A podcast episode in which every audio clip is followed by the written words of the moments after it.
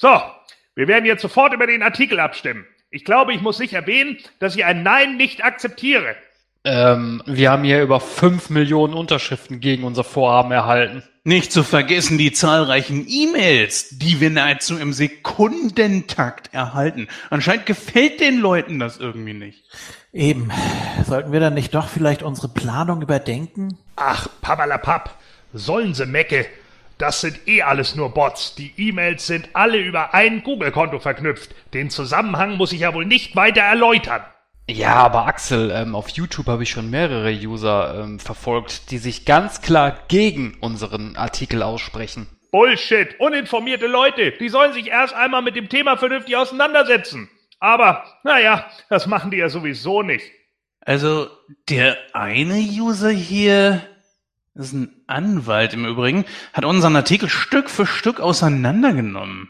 Ja, natürlich. Der sieht doch nur seine Fälle davon schwimmen. Klar, dass er gegen unser Vorhaben ist. Das ist ein raffgieriger Winkeladvokat. Mag ja sein. Aber haben wir in unserem Jahresvertrag nicht vereinbart, dass wir besagten Artikel nie umsetzen werden? Fake News. Haben wir nie drüber abgestimmt. So, genug Diskussion. Wer stimmt dafür? Dafür. Ausgezeichnet.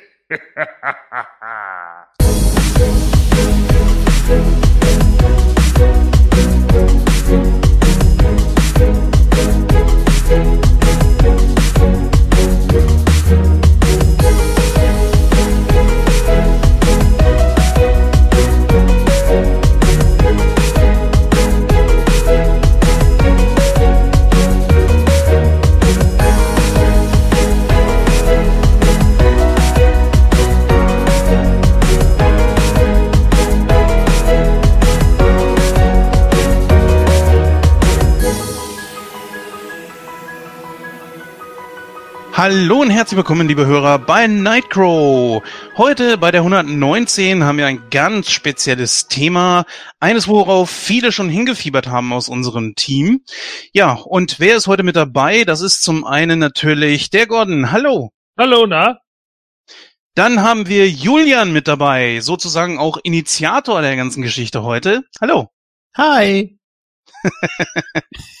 Ja, und es freut mich heute natürlich auch wieder den Espada beziehungsweise Stefan begrüßen zu dürfen. Wie soll man dich überhaupt anreden? Hallo erstmal. Hallo, ähm, Ja, Stefan. Reicht, Ja, super. ich allein. Das kriege ich, krieg ich ja in anderen Podcasts nicht durch. Ja, da braucht ja jeder ein Gimmick, weißt du. Ja. Da gibt's ja auch keinen Warum Gordon, sondern den da Formless? One. Da gibt's äh, King Kong Behrens, ja. Ja, würde ich auch akzeptieren, aber okay, das muss erstmal dabei. Gut, ja, wir haben natürlich heute ein wirklich tolles Thema. Wir haben heute aber allerdings auch wieder einen Hollywood-Stammtisch mit dabei, mit nicht ganz so schönen Themen. Was sich so in Moon Talk jetzt schon fast zur Regel entwickelt hat, entwickelt sich jetzt bei uns hier dann auch so langsam zur Regel. Drei große Todesfälle, über die wir dann sprechen wollen, sind natürlich drei sehr bekannte Namen, die zumindest aus den 80ern heraus äh, jeder kennen sollte. Jean-Michael Vincent ist gestorben, kennt man aus Airwolf oder Critters Nummer drei, glaube ich. Äh, frage ich mal Superhelden Gordon. Weißt du, welcher Critters Teil das war mit Jean-Michael Vincent? Äh, ich glaube, der dritte könnte stimmen.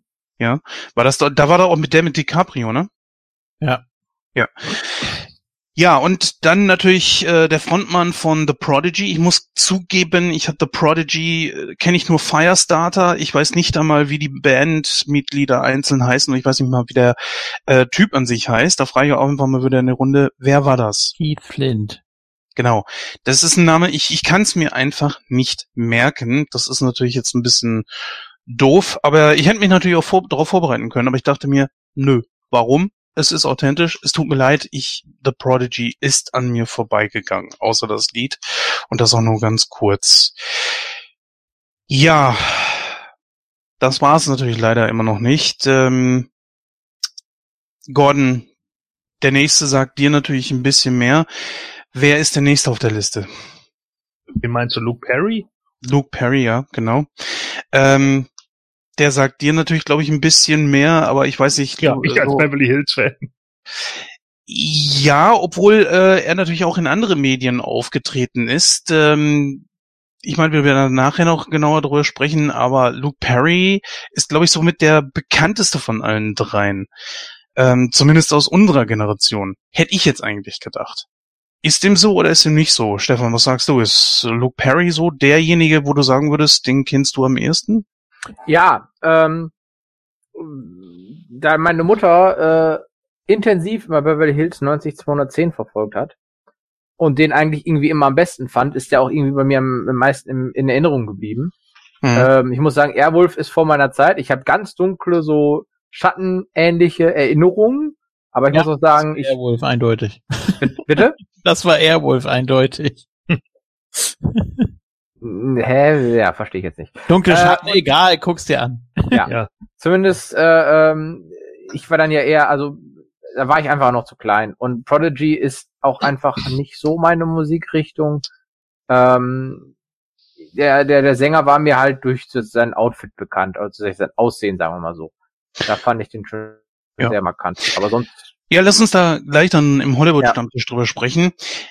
Ja, wie ihr gemerkt habt, Christoph ist heute nicht da. Das bei dem Thema, wir besprechen ja Star Wars Episode 5, äh, die das Imperium schlägt zurück.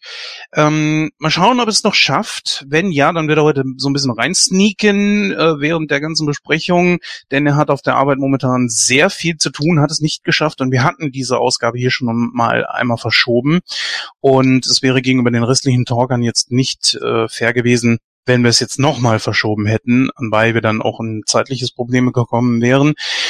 Deswegen machen wir das heute. Ja, allerdings, ähm, jetzt wollte ich mal so die Frage stellen direkt an den Julian. Julian, du bist ja der Initiator dessen, dass wir das heute hier machen. Ich meine, Episode 5 wäre sowieso irgendwann gekommen. Jetzt allerdings nicht so schnell, äh, wie es jetzt doch gekommen ist. Du wolltest es unbedingt gerne machen. Warum? Ich habe den gerade noch sehr präsent. Vor genau zwei Monaten haben wir den in der Barclaycard Arena hier in Hamburg gesehen. Mhm. Wieder mit Orchesterbegleitung und das ist natürlich nochmal ein besonderes Erlebnis, was Ja. äh, in Erinnerung bleibt. Und ja, wir haben auch schon die Karten jetzt wieder für äh, Episode 6. Das ist allerdings erst nächstes Jahr im April, also das ist noch eine ganze Weile hin. in der Elbphilharmonie oder wo wart ihr? Nee, Barclaycard Arena. Ah, Barclaycard Arena. das wäre auch mal was, so eine Elbphilharmonie Ja, dachte ich jetzt gerade. mit einer großen Leinwand. Ja, das wäre auch Ja. noch mal eine Idee. Mhm. Machen die das denn auch für Episode 1 bis 3, beziehungsweise 7 bis jetzt 8 erstmal? Ich fürchte ja, ne? Es ist ja, also die Kuh ist ja noch längst nicht fertig gemolken. Die haben zwischendurch auch noch Harry Potter da irgendwie äh, drin gehabt. Das hat mich ja jetzt nicht so weiter interessiert. Aber ja, wir haben letztes Jahr im April Episode 4 ja gesehen, deswegen war das auch ganz passend, dass wir das besprochen haben. Und ja, jetzt Episode 5 im Januar und ja, dann nächstes Jahr im April Episode 6. Und ich freue mich tierisch drauf. Das würde ich auch gerne mal in Angriff nehmen. Mal gucken, ob ich die Zeit dafür finde. Ja, die Touren auch, ne? Also es ist nicht nur Hamburg, Mhm. du musst da echt mal gucken, äh, wo das da alles losgeht. Und Was gerade dann? Star Wars Star, ist ja, Star Wars in Concert oder was ist das dann? Mhm. Ah, okay. Ja, gerade Star Wars ist da ja echt prädestiniert für, ne? Also für so, so klassische Musikinstrumente und so weiter. Das finde ich eigentlich schon wirklich toll. Ich kann ja ganz am Anfang drauf eingehen, dann äh, können wir das vielleicht so ein bisschen abhaken. Äh, hat wieder sehr viel Spaß gemacht. Wir waren diesmal zweite Reihe tatsächlich, also wirklich äh, ganz vorne dran. Letztes Mal waren wir, waren wir vierte Reihe. Ähm, ja, das ist schon, das ist schon beeindruckend. Also auch mit den Leinwänden an der Seite, wo du dann nochmal äh, das Orchester live auch sehen kannst, wo du dann einzelne Instrumente nochmal gezeigt bekommst und so weiter. Äh, es gab am Anfang so wieder dieses Startsignal, das Atmen von Darth Vader mit rotem Licht. Ich weiß nicht, das ist irgendwie für die so ein Zeichen, wie sie sich einstimmen müssen. naja, und dann hat vorne der Dirigent natürlich auch seinen Monitor. Da läuft dann also auch der Film mit und dann läuft da so ein, so ein Balken mit, wann es, wann es eben weitergeht mit dem nächsten Einsatz und so.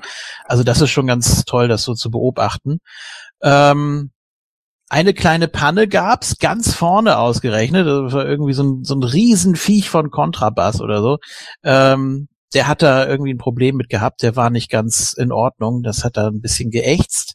Aber das macht das Ganze natürlich auch viel, natürlicher, ne? Und äh, sein Kollege hat ihn so von der Seite so angeguckt und hat gefragt, was ist denn da los und so. Und in der Pause haben sie es dann irgendwie hingekriegt, aber ist schon witzig, wenn man das so so hautnah miterlebt, ne? Und es ist jetzt auch nicht weiter aufgefallen. Es klingt natürlich auch nochmal komplett anders, als wenn du es jetzt im Film so hörst. Ähm, oder eben eine Studio-Version auf CD oder sonst wie.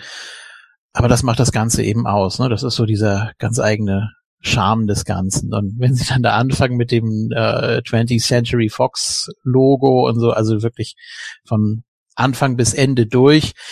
Äh, diesmal wurde auch alles gespielt an Musik. Bei Episode 4 habe ich mich ja so geärgert, dass äh, die Cantina Band nicht live gespielt wurde. Warum Was? auch immer. Ja, das äh, das fand ich, das fand ich gemein.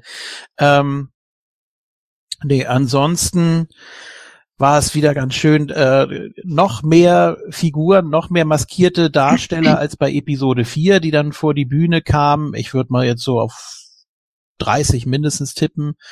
Äh, alles Mögliche. Auch ein Darth Vader, der sehr äh, gut drauf war. Da habe ich auch noch ein Foto mit ergattern können. Ähm, direkt neben Darth Vader waren vier kleine Jawa und äh, da wollten dann auch natürlich, also jetzt insbesondere die die Jüngeren, die die lagen da so auf dem Boden, ne, und die wollten dann natürlich auch Fotos mit denen machen. Und er guckt da so runter und dann mit seinem mit seinem komischen Sprechgerät da abstoßend. das ja, es ist es ist witzig. Und äh, dann auch als wir als wir gegangen sind, Nee, halt, ich muss erst noch was erzählen. Ich weiß nicht, ob das von der Pause war oder am Ende. Ja, muss ich jetzt ein bisschen petzen. Meine Freundin hat das nicht ganz hingekriegt, mit dem Handy da das Foto gleich zu machen. Da war der, da war das Display plötzlich schwarz. Ähm, war natürlich in dem Moment ein bisschen peinlich, weil da noch ein paar mehr standen. Äh, und dann sagt er einfach ebenso ungeschickt wie töricht. Das war natürlich, äh, also immer für jede Situation muss er da natürlich auch so einen Spruch parat haben und dann ja, habe ich nur so gesagt, ja, das glaube ich auch. Und dann haben wir getauscht und dann hat sie ein Foto gekriegt und dann ging natürlich alles, ne? Und ja. Ja, und dann, als wir raus sind, das war auch noch so ein schöner Moment es war so surreal wieder. Da hat sich gerade, ähm, haben sich gerade welche von einem Stormtrooper da dieses, äh, die, diesen Schild äh, erklären lassen. Weiß ich gar nicht, ob der in dem Film überhaupt aufgetaucht ist, aber ja, die machen ja immer so einen bunten Mischmasch aus allen Filmen. Und dann erklärt der Stormtrooper so völlig locker, ja, also hier ist das Soundmodul, ne, da kannst du draufdrücken und dann, äh, was? Und er hat sich, hat sich dann natürlich auch bedankt und dann auch so, ja, alles klar, komm gut nach Hause, ne, ciao. und das äh, aus so einer Maskerade rauszuhören, ist äh, ja witzig. Ähm, die Zugabe war dann diesmal nicht äh, das äh, eigentliche Star Wars Theme, sondern natürlich der Imperial March, ist ja klar. Äh, Darth Vader hat dem Dirigenten äh, erst ein bisschen Angst gemacht. Er hat die Hand gehoben, hat er sich so an den Hals gefasst, sollte auch nochmal so ein kleiner Gag sein. Und dann reicht er ihm sein rotes Lichtschwert und der Dirigent dirigiert mit dem Lichtschwert die Zugabe. Also nerdiger geht's einfach nicht. Und es ist so ein tolles Erlebnis und ich kann es jedem, auch meinetwegen nur halbherzigen Fan, sehr, sehr ans Herz legen. Es lohnt sich wirklich. So, ich glaube, das war's jetzt erstmal. ja, also wenn ich es irgendwann mal schaffen sollte, gerne. Äh, ich würde gerne dir noch was hinzufügen. Ich hatte nämlich letztens online nämlich auch Star Wars in Concert von Episode 3 gesehen. Ah, Ähm, auch sehr interessant, nämlich am, beim Final Duell zwischen Obi-Wan und Anakin kamen dann zwei sozusagen Chor Choreografen auf die Bühne und haben den kompletten Kampf quasi zwischen Publikum und dem Orchester den kompletten Kampf nachgestellt. das ist natürlich auch nicht schlecht. Das Lenkt natürlich so ein bisschen ab, ja, also aber ist ja dann nochmal so die, die Show drumrum. Was ich jetzt bei Episode 4, habe ich ja auch erwähnt, nicht so toll fand, waren, dass da die ganze Zeit so Scheinwerfer da bei der letzten großen Schlacht beim Todesstern da äh, durch die Halle gefegt sind. Hätte ich persönlich nicht gebraucht, aber wollte man scheinbar haben. Naja. Äh, eine Nachfrage. Mhm. Die ähm, bisherigen Filme, also vier und fünf, da, das ist jetzt quasi, es läuft so saisonal durch. Das heißt, es ist vorbei und dann machen sie mit dem nächsten Film weiter? Oder gibt es die alten auch nochmal irgendwie zu schauen? Also Episode 4 jetzt nochmal zu. Oh, das weiß ich gar nicht. Da guck am besten mal nach, äh, auf, vielleicht auch auf dem Online-Kartenvorverkaufshändler deiner Wahl. Ich will jetzt Ja. keinen persönlich erwähnen, aber gibt da ja so ein paar, ähm, ja, die, Touren erst mit dem einen und dann mit dem anderen, glaube ich. Aber es Ah, kann okay. sein, dass sie das äh, durchmischen. Es war auch vom Orchester, glaube ich, eine etwas andere Besetzung. Also war wieder Filmorchester Babelsberg, aber äh, der Dirigent war, meine ich, ein anderer. Ich weiß nicht, das ist natürlich ein Riesenladen da, ne? Also es sind ja, Ja, ja, viele, nee. viele Musiker da. Es würde mich halt nur interessieren, ob man dann sozusagen die Möglichkeit hat, äh, den zweiten und den, äh, ach, den zweiten sag ich schon, den ersten und den, äh, ah, den vierten und den fünften, Entschuldigung. Sage ich denn jetzt hier? Den vierten und fünften irgendwie schauen zu können. Also Ja, guck noch irgendwie mal back nach. back.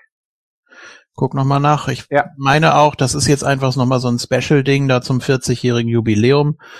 Ähm, ja, aber das, das gab es schon mal, aber ich glaube nicht in dem Ausmaße und in dem Umfang. Ich glaube, da war es irgendwie eine Stadt in, in Deutschland, irgendwie Frankfurt oder so. Ich, ich weiß es wirklich nicht Okay. mehr. Nee, ich wollte nur kann sein, dass das so alle paar Jahre noch mal wiederkommt. Ja, okay, danke. So, Ja, wir wollen uns jetzt nicht großartig noch weiter lange aufhalten, nein, pardon. denn das können wir dann gerne auch noch in, während der Filmbesprechung dann weiter diskutieren. Ja, in diesem Fall würde ich dann einfach mal sagen, übergeben wir direkt mal an die Susi, die uns das Programm von heute noch mal zusammengefasst wiedergibt.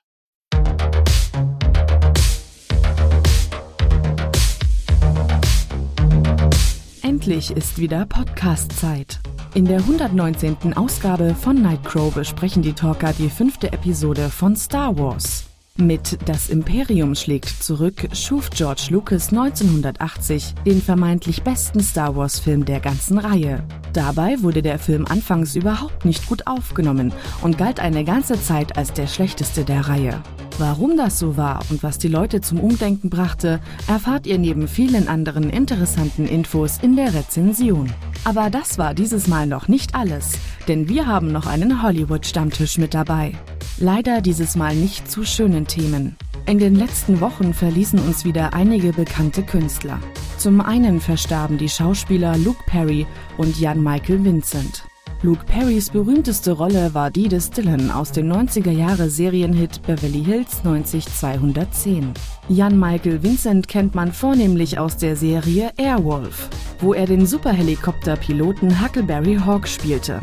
Leider verstarb auch mit Keith Flint der Sänger der Band The Prodigy. Mehr dazu in der heutigen Ausgabe von Nightcrow.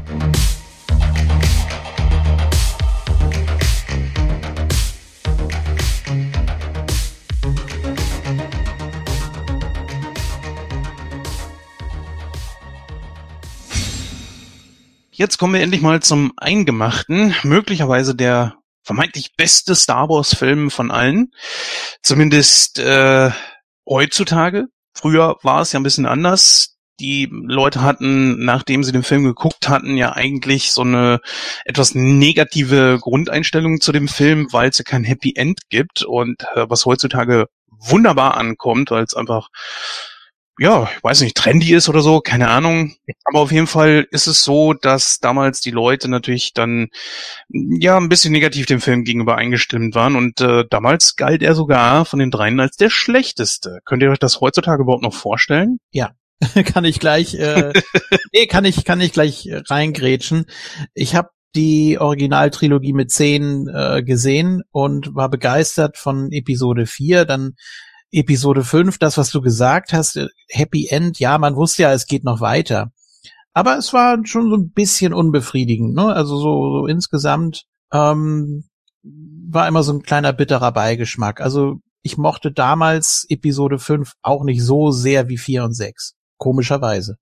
Naja, obwohl ja eigentlich bei Episode 4 es ja auch nicht wirklich ein großartiges Happy End gibt. Ja klar, die äh, Rebellen haben den Todesstern zerstört, Ja. aber äh, trotzdem gibt's ja immer noch die äh, das Imperium und Darth Vader überlebt. Ich weiß nicht, ob sie es da irgendwie nicht geblickt haben, dass er entkommen konnte, aber Der wir kann aber ja. trotzdem, der kann aber trotzdem für sich alleine stehen. Also du kannst ja auch einfach dir denken, ja, okay, wenn da jetzt nichts mehr kommt, dann ist Darth Vader wohl irgendwo im Weltall verschollen. Und ja, es ist einfach eine tolle große Zeremonie am, am, am Ende von Episode 4. Das hast du bei 5 natürlich nicht. Da äh, steht zwar auch die Hoffnung und auch der gute Wille von Lando, wir werden Hahn finden, das verspreche ich. Und dann, ja, zoomt man so raus, ne, und denkt so, ach ja. Und dann ist Ende. du bist erstmal ein bisschen damit alleingelassen. Ähm, ja, ohne da jetzt zu viel vorwegzugreifen, aber der dritte, also Episode 6, der rundet das natürlich wunderbar ab. Ich denke, das ist halt auch der Flaw des, des mittleren Teils, ne, wie es auch Ja. bei Zurück in die Zukunft ist. Zwar Ja. wird Zurück in die Zukunft von vielen gefeiert, aber er hat halt auch eben das Problem, dass er ein offenes Ending hat. Und das ist halt immer genau das, was dann in, in, in meinen Augen halt auch den Film unrund macht. Und weil man eben weiß, okay, der kommt nicht ohne einen weiteren Teil aus. Und äh, das ist, glaube ich, auch ein, einer der Kritikpunkte, der auch damals schon durch die Presse gegangen ist, dass sie halt gesagt haben, ja, hier wird jetzt die Cash Cow gemolken. Ich stelle mir das gerade vor, bei äh, Zurück in die Zukunft 2 hast du ja am Ende nochmal so einen Trailer mit so ja Action-Szenen aus dem dritten Teil. Ich stelle mir gerade vor, wenn man das bei Episode 5 gemacht hätte, wenn du die auch zusammengedreht hättest, 5 und 6, Hm. äh, da hätte man, glaube ich, viel zu viel vorweggenommen. Aber da lagen ja auch nochmal drei Jahre zwischen, also wäre das sowieso nicht möglich gewesen. Ja, wollen wir kurz mal eben die Handlung des Films erklären? Ja. Ja, im Grunde genommen nimmt der Title Scroll eigentlich ein bisschen was weg. Also im Title Scroll wird zusammengefasst, erklärt, dass äh, das Imperium jetzt auf der Suche nach der Rebellion ist. Sie haben natürlich äh, durch die Zerstörung des Todessterns herbe Rückschläge hinnehmen müssen, aber das haben sie jetzt kompensiert und sind auf der Suche nach Luke und der Rebellion. Ja, letztendlich äh, spüren sie sie sogar auf. Die Rebellen müssen die Flucht antreten und werden erstmal im Weltraum umhergejagt. Äh, dann ist aber auch die, die Gemeinsamkeit unserer Freunde erst einmal vorbei, denn ihre Wege trennen sich erst einmal. So, ja, während äh, Luke von Obi-Wan die Anweisung kriegt, er solle Yoda aufsuchen, um äh, dann schlussendlich ein Jedi-Ritter zu werden, ist es so, dass äh, Prinzessin Leia und äh, Han Solo im Weltraum vor der vor dem Imperium fliehen müssen und äh, da eine ganze Zeit dann auch äh, zubringen, bis sie schlussendlich dann ähm, ach Gott, wie hieß der Planet? Weiß denn einer von euch mit der Wolkenstadt gerade? Bespin. Bespin. Danke. Bis sie dort dann in einer Wolkenstadt landen, wo das Imperium allerdings bereits schon auf sie wartet. Eigentlich hatten sie sich Hilfe von Lando Calrissian erwartet, aber der ja muss gezwungenermaßen sie hintergehen und äh, verrät sie an das Imperium. Und dann gelingt es tatsächlich auch dem Kopfgeldjäger Boba Fett, dann Han Solo einzupacken. Er wird ja in Carbonit eingefroren. Das machten sie ja, um zu testen, ob das äh, Luke dann überleben würde, wenn Vader, das Ganze ist ja eine Falle für Luke, wenn Vader ihn mit zum Imperator nehmen möchte und ja, Han überlebt das. Äh, er wird an Boba Fett übergeben, der ihn dann äh, mitnimmt. Und tatsächlich taucht dann auch Luke auf. Es kommt zur Konfrontation zwischen Vader und Luke, welche Luke dann erst einmal verliert und ein, ja, bis dahin wohlgehütetes Geheimnis erfährt, was ihn natürlich ziemlich mitnimmt. Und damit endet der Film auch erst einmal und dann in Episode 6 fortgeführt.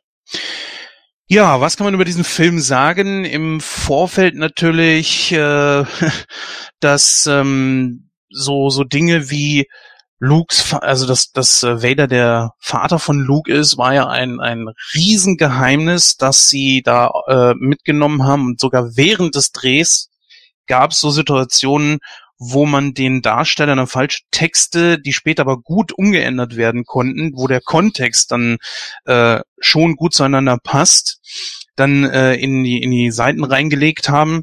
Ähm, ja, und sogar, also David Prowse wusste es ebenfalls nicht. Er hat einen ganz anderen Satz gesagt. Äh, er sagte da, du kennst die Wahrheit nicht. Obi-Wan hat deinen Vater getötet. Ja, und als James Earl Jones dann anschließend die Szenen mit Vader synchronisierte, ja, dachte er, dass Vader hier eigentlich nur Blödsinn redet und eigentlich Luke belügt.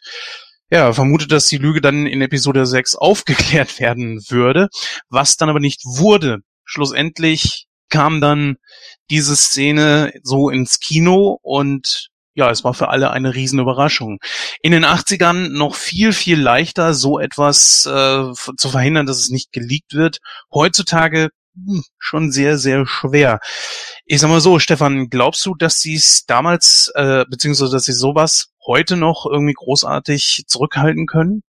Ha, das ist immer schwierig. Ähm, das Internet bietet ja viele Möglichkeiten der Kommunikation und ich habe es auch ganz oft, wenn ich irgendeinen Film schauen möchte, äh, ich aber weiß, dass ich nicht irgendwie innerhalb der ersten Woche es schaffe, dann äh, bin ich auf ganz vielen, ganz, ganz vielen Plattformen nicht mehr unterwegs. Also mhm. laufe ich einfach Gefahr, dass da zu viel verraten wird. Ähm, da muss ich so ein bisschen selber mich einfach äh, selber aufpassen und zurückhalten. Ähm, ich glaube, früher war es einfacher. Früher war eine ganze Menge einfacher. Ähm, selbst wenn jetzt irgendwie ein, ein, ein Journalist es schreibt in irgendeine Zeitung, liest ja nicht jeder, der jetzt diese Filme schaut, diese Zeitung. Also ich würde sagen, die Reichweite des Internets und natürlich auch das Lau Lauffeuer, was im Internet natürlich damit einhergeht. Also irgendjemand hat was rausgefunden, alle, oh ja, das muss ich dann äh, posten, weil ich brauche ganz dringend Klicks. Ähm, ja, macht das schwieriger. Ja, fangen wir mal gleich so ein bisschen mit äh, der Entstehung des Films an. Gordon, was ist dir da so in Erinnerung geblieben? Du bist ja jemand, der unglaublich viel behalten kann von Nerdkram und so weiter. Ähm, deswegen glaube ich, dass du da schon eine ganze Bandbreite an Wissen mitbringst, oder täusche ich mich? Äh, naja, also es ist ja, äh, es ist ja so, ähm, Lucas hat ja schon für den ersten Teil sich immer wieder Kunststudenten geholt für die Filme. Ne? Mhm. Ähm, einfach weil er der Meinung war, erstens, ich denke, es billige Mitarbeiter. Ne? Ja. Ähm, aber zum anderen, weil er denen natürlich auch in vielen Bereichen einfach viel Spielraum gelassen hat. Also er hat sich ja viel äh, inspirieren lassen, auch hier durch Valerian, der jetzt äh, vor einiger Zeit ins Kino kam. Wer den noch nicht gesehen hat, der ist ganz nett, aber erwartet jetzt kein neues Star Wars. Ja. Nee. Ich habe ähm, ihn gesehen, kannst, das, das kannst du kein bisschen erwarten. Nee.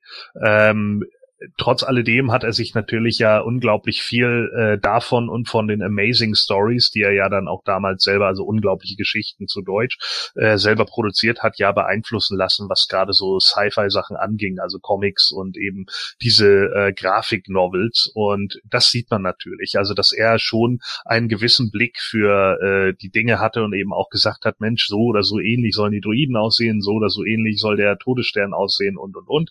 Und danach haben die dann natürlich ide ihre Ideen irgendwie aufgebaut, aber eben auch ein paar eigene Sachen noch mit reingebracht. Ne? Und äh, gerade hier natürlich äh, legendär und bis heute eins der der Vehikel schlechthin sind die AT-AT Walker, mit denen es ja eigentlich schon relativ zu Beginn losgeht. Ne? Also das ist ja äh, schon, finde ich, einfach ein, ein Kernstück der der Sci-Fi-Geschichte, einfach diese ja Viecher zu bauen, die ja auch so oft parodiert wurden äh, vom Mad Magazine bis hin zu, äh, ja, eben auch heutigen Komödien. Also das Family muss man ja auch. Guy. Bitte? Family Guy. Ja, genau, zum Beispiel. Also das wäre ja nur eine, eine von vielen so zu nennen. Ne? Also genau.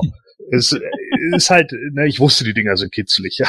So, also das, das, ist, das ist natürlich schon was, das muss man ja auch erstmal schaffen, so. Und ähm, das war natürlich schon ziemlich stark auch, auch gezeigt. Auch hier sieht man halt wieder, wie gut Practical Effects selbst heute noch wirken. Ne, mit, wenn du einfach die richtigen Modelle benutzt und musst nicht immer alles irgendwie nur am Computer äh, äh kreieren, ganz im Gegenteil. Ja, da bin ich nicht ganz so deiner Meinung. Also sagen wir es mal schon, schon, aber ich finde, du siehst hier natürlich ganz klar das Stop Motion, ne? Und dass das Ganze auch nicht so wirklich flüssig abläuft. Also viele Effekte wirken schon nicht mehr so wirklich super, aber sie wirken um Längen besser gealtert als wie so manches CGI von heute. Da, glaube ich, treffen wir uns beide dann gut in der Mitte, würde ich sagen, oder? Ja, ich finde allerdings auch gerade das Stop Motion, äh, ich finde das äh, ehrlich gesagt überhaupt nicht schlimm. Also da sind äh, andere Filme wie, weiß ich nicht, Kampf der Titanen und ohne den jetzt zu schelten von 1980, ja, ich liebe den Film, der ist großartig, ähm, aber die, die äh, lägen da natürlich viel mehr, weil sie auch versuchen, Lebewesen irgendwie darzustellen. So bei einem AT-AT Walker habe ich kein Problem damit, wenn der sich roboterartig bewegt. Das ist ein Roboter. Er ist ein Fahrzeug. So und äh, da ist das vollkommen in Ordnung. Ich meine, dann kann ich auch den ersten Terminator dafür schelten, dass äh, der der äh, Terminator sich nicht flüssig genug bewegt oder wie auch immer.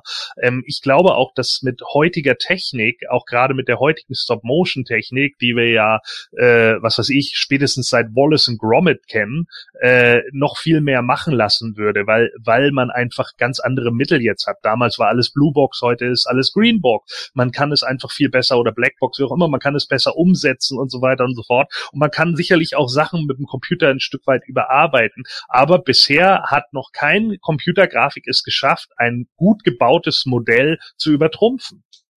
Ja, da gebe ich dir recht. Also gut, da lasse ich mich gerne dann überzeugen. Das sind gute Argumente. Da hast du natürlich recht, obwohl beim Terminator es sieht scheiße aus. Das ist wirklich kacke gealtert. Also die kurze Sequenz, wo er da äh, auf die Tür zugeht, humpelnd, es sieht wirklich nicht mehr gut aus. Oder die Szenen mit Schwarzenegger, da hätte ich gar nichts dagegen, wenn sie das irgendwie mal ein bisschen aufpolieren würden. Allerdings, guck ja. dir mal, guck dir mal den Film Rotor an, dann wirst du den Terminator wieder lieben. nee, also äh, tatsächlich, also ich, ich gebe dir da recht, ich da lasse ich mich gerne wirklich vom Gegenteil überzeugen, dass das schon eine Wirkung hat. Also bei diesen AT-ATs, das, das haben sie aber auch heutzutage übernommen. Ne? Und unsere Prämisse bleibt, glaube ich, bei allen, ich glaube, das müssen wir nicht nochmal aufdröseln, dass es einfach ein guter Mix aus beidem sein sollte, praktische Effekte und da, wo es gar nicht mehr geht, sollte CGI eingesetzt werden, ganz klar.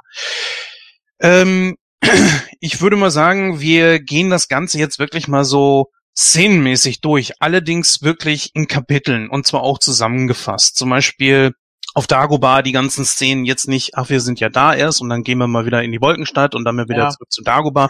Wir fassen viel gesprungen, deswegen äh, ja, ja, ist ja mal so ein Hin und Her und genau. Äh, man weiß ja jetzt auch gar nicht, war das jetzt schon in dem Take, also auch wer den Film schon 30 Mal gesehen hat, äh, der wird das immer noch nicht trennen können, glaube ich. Also den jetzt komplett chronologisch nochmal wiederzugeben, ist, glaube ich, sehr schwer. Also, weil eben viel parallel passiert. Das ist wohl richtig, ja. Ja, ich würde mal sagen, wir fangen jetzt einfach mal an mit äh, dem Eisplaneten und der ganzen Szenerie da. Wir haben ja verschiedene Dinge, die wirklich cool sind und auch die Charaktere, würde ich sagen, besprechen wir einfach äh, der Szenen entlang, weil sie tauchen ja dann auch in verschiedenen Sequenzen auf. Wir haben hier äh, eine ziemlich coole Schlacht. Wir haben hier sogar eine ziemlich äh, geile, ich, ich, ich wüsste gar nicht, wie ich es beschreiben sollte, ähm, so, so Liebesszenen oder so, so Liebeleien zwischen Han und Lea ähm, mit einer meiner Lieblingsszenen aus den ganzen Star Wars Filmen, wie die beiden sich necken und das zeigt auch einfach wieder, wie sympathisch Han rüberkommt. Ich glaube, er kommt in keinem Film so sympathisch rüber wie in diesem Teil hier, weil er einfach äh, so diesen diesen rüpelhaften Schelm irgendwie darstellt. Fangen wir einfach mal damit an. Ähm, Espada, ach Quatsch, Espada, Entschuldigung. Alles gut, das geht auch. Stefan, wie, wie findest du so dieses Zwischenspiel zwischen den beiden, dass sie sich so necken und jeder der Zuschauer weiß es ja eigentlich sowieso schon, äh, dass beide irgendwo ein Fable füreinander haben, aber sie wollen es nicht zugeben und so weiter. Wie findest du diese Szenen? Ich ähm, finde die Szenen eigentlich ziemlich gut gemacht, äh, weil man ja tr trotzdem die Anspannung zwischen den beiden äh, merkt. Es ist ja es ist ja ähnlich zu, da würde ich lieber einen Wookie küssen. Das kann ich arrangieren. Ähm, ne, also, also genau diese, genau diese äh, äh, hin und genau das hin und her. Ähm, lustiger Fun Fact, ich habe ja letztes Jahr das erste Mal, oder letztes Jahr das erste Mal meine Freundin Star Wars gesehen. Und sie mag Han Solo überhaupt nicht. Also hier scheint auch, und die ist halt völlig ausgekickt, als Wir seid noch zusammen jetzt. ja, ja, wir sind noch ja. zusammen. Ja, nein, äh, und, ähm, ja, sie, sie, sie, sie war so ein bisschen, ja, es ist halt eine andere Zeit und so weiter. Sie hat sich ja auch dann ähm, sich in Episode 3 darüber, äh, Episode 6, ah, ich bin heute mit den Zahlen hier, Episode 6, 6 darüber aufregt, dass dann Leia ein Bikini tragen muss. Aber sie ist dann so ein bisschen natürlich, ein bisschen, man muss immer eine Zeit der Zeit sehen, ne? Also damals war es ja einfach so, dass dann die, äh, was ich, wenn dann so, so, so ein Halunke, die dann Han Solo auch ist, dass dann eventuell das doch irgendwas Anziehendes hat. vielleicht ist es in der heutigen Zeit nicht mehr so. Also meine Freundin war sehr so, oh Gott, sie tut es wirklich. Ähm, wo sie eher gehofft hatte, dass sie, dass dann Leia Han einfach mal irgendwann eine knallt. Ähm, ja, Ja, aber das- andere Zeit, aber aber ganz ehrlich, das ist doch schon wieder, das passt doch genau in diese Zeit rein. Er ist so der Typ so, er, er äh, neckt darum, äh, neckt darum, ja, nee, ist klar. Äh, also er, er ja, er, er flirtet eigentlich unglaublich mit ihr. Er ist auch sehr von sich überzeugt, aber sie ist eine unglaublich taffe Frau. Also ich würde schon sagen, sie kommt zwar jetzt nicht ganz so an, an äh, Alien ran, also Ripley ist da schon noch eine Ecke härter. Okay, ist natürlich auch ein Horrorfilm, ganz klar, aber trotzdem ist sie eine unglaublich taffe Frau, ganz besonders für die Zeit. Und deswegen finde ich, ist das gut verteilt. Sie, sie gibt ja auch einige Sprüche von sich. ich, ich, ich sehe das ja genauso wie du. Ja. Ähm, ich äh, bin auch der Meinung, dass sie eine super starke Frau ist, wie sie dargestellt wird. Bloß ich glaube, vielleicht sehen wir das nur aus einer männlichen Brille. Und äh, also wie gesagt, für meine Freundin, sie fand es schrecklich. Sie hätte es besser gefunden, hätte sie ihn abserviert. Das wäre für sie die starke Frau gewesen. Sie hat am meisten daran gestört, dass dann äh, sie äh, oder dass das Leia dann doch zum Ende eingeknickt ist oder im Film eingeknickt ist. Und das, glaube ich, war für sie ziemlich, naja, ähm, das wollte sie nicht sehen, sage ich das mal jetzt einfach so. Glaube ich nicht. Ich glaube nicht, dass sie eingeknickt ist. Gordon, glaubst du, dass sie eingeknickt ist? Sie wollte ihn doch. Ach ja, bitch, please. So, also äh, ganz ehrlich, meine Freundin äh, ist jünger als Espadas Freundin. So, und die findet super. ja, Ja. also von Ja. daher, ich glaube, das kommt immer, das kommt immer auf den persönlichen Geschmack an und ich glaube auch nicht, dass das was mit der heutigen Zeit zu tun hat. Es gibt eben Frauen, die stehen auf solche Kerls und es gibt Frauen, die tun das halt nicht. Und wenn Frauen der Meinung sind, ja, es geht hier nur darum, man kann nur starke Frau darstellen, wenn man ohne Mann auskommt, ja, okay, dann ist das eure Meinung. Das heißt aber nicht, dass es zwangsläufig so ist. Leia ist eine unglaublich starke Frau und sie wird auch so dargestellt. Nicht erst seit Last Jedi, so wie einige das irgendwie hinstellen, sondern ganz im Gegenteil, selbst schon in Spaceballs ist es verarscht worden, dass Prinzessin Leia so ungefähr alle Stormtrooper über den Haufen ballert. Deswegen gibt's ja diese Szene mit Daphne Suniga, die dann sagt, der Typ hat mein Haar angesenkt. Und dann holzt sie erstmal alle Typen über den Haufen. So, Ja. weil, weil Leia das da auch macht. Und Leia macht das schon in, in, in Ganz kurz, mein Lieblingskommentar dann von äh, Waldi. Ich halt's nicht ja, aus. ich halte nicht aus. Genau, sie singt was. Ja. So, also, weißt, das ist eben genau das und, und, und ich äh, finde das auch vollkommen in Ordnung. Leia wurde doch schon in Episode 4 stark dargestellt. Sie ist Ja. doch auch letzten Endes nur überrumpelt worden, weil diverse Leute gegen sie angetreten sind. So, das ist halt genau der Punkt. Sie war allein auf weiter Flur, ist dann eingesperrt worden. Sie schießt sich den Weg frei und Ja. sagt dann, äh, regt sich sogar noch darüber auf, dass das ein stümperhaftes Befreiungskommando ist. Ja, die Bildschachtflieger. Ja, also bitte, ey, was- So. sag mal, äh, äh, so what? Äh, Dafür brauchen wir doch keinen aufgesetzten Blödsinn heutzutage. Der Charakter war damals stark geschrieben und ist auch heute noch gut. Volle Zustimmung.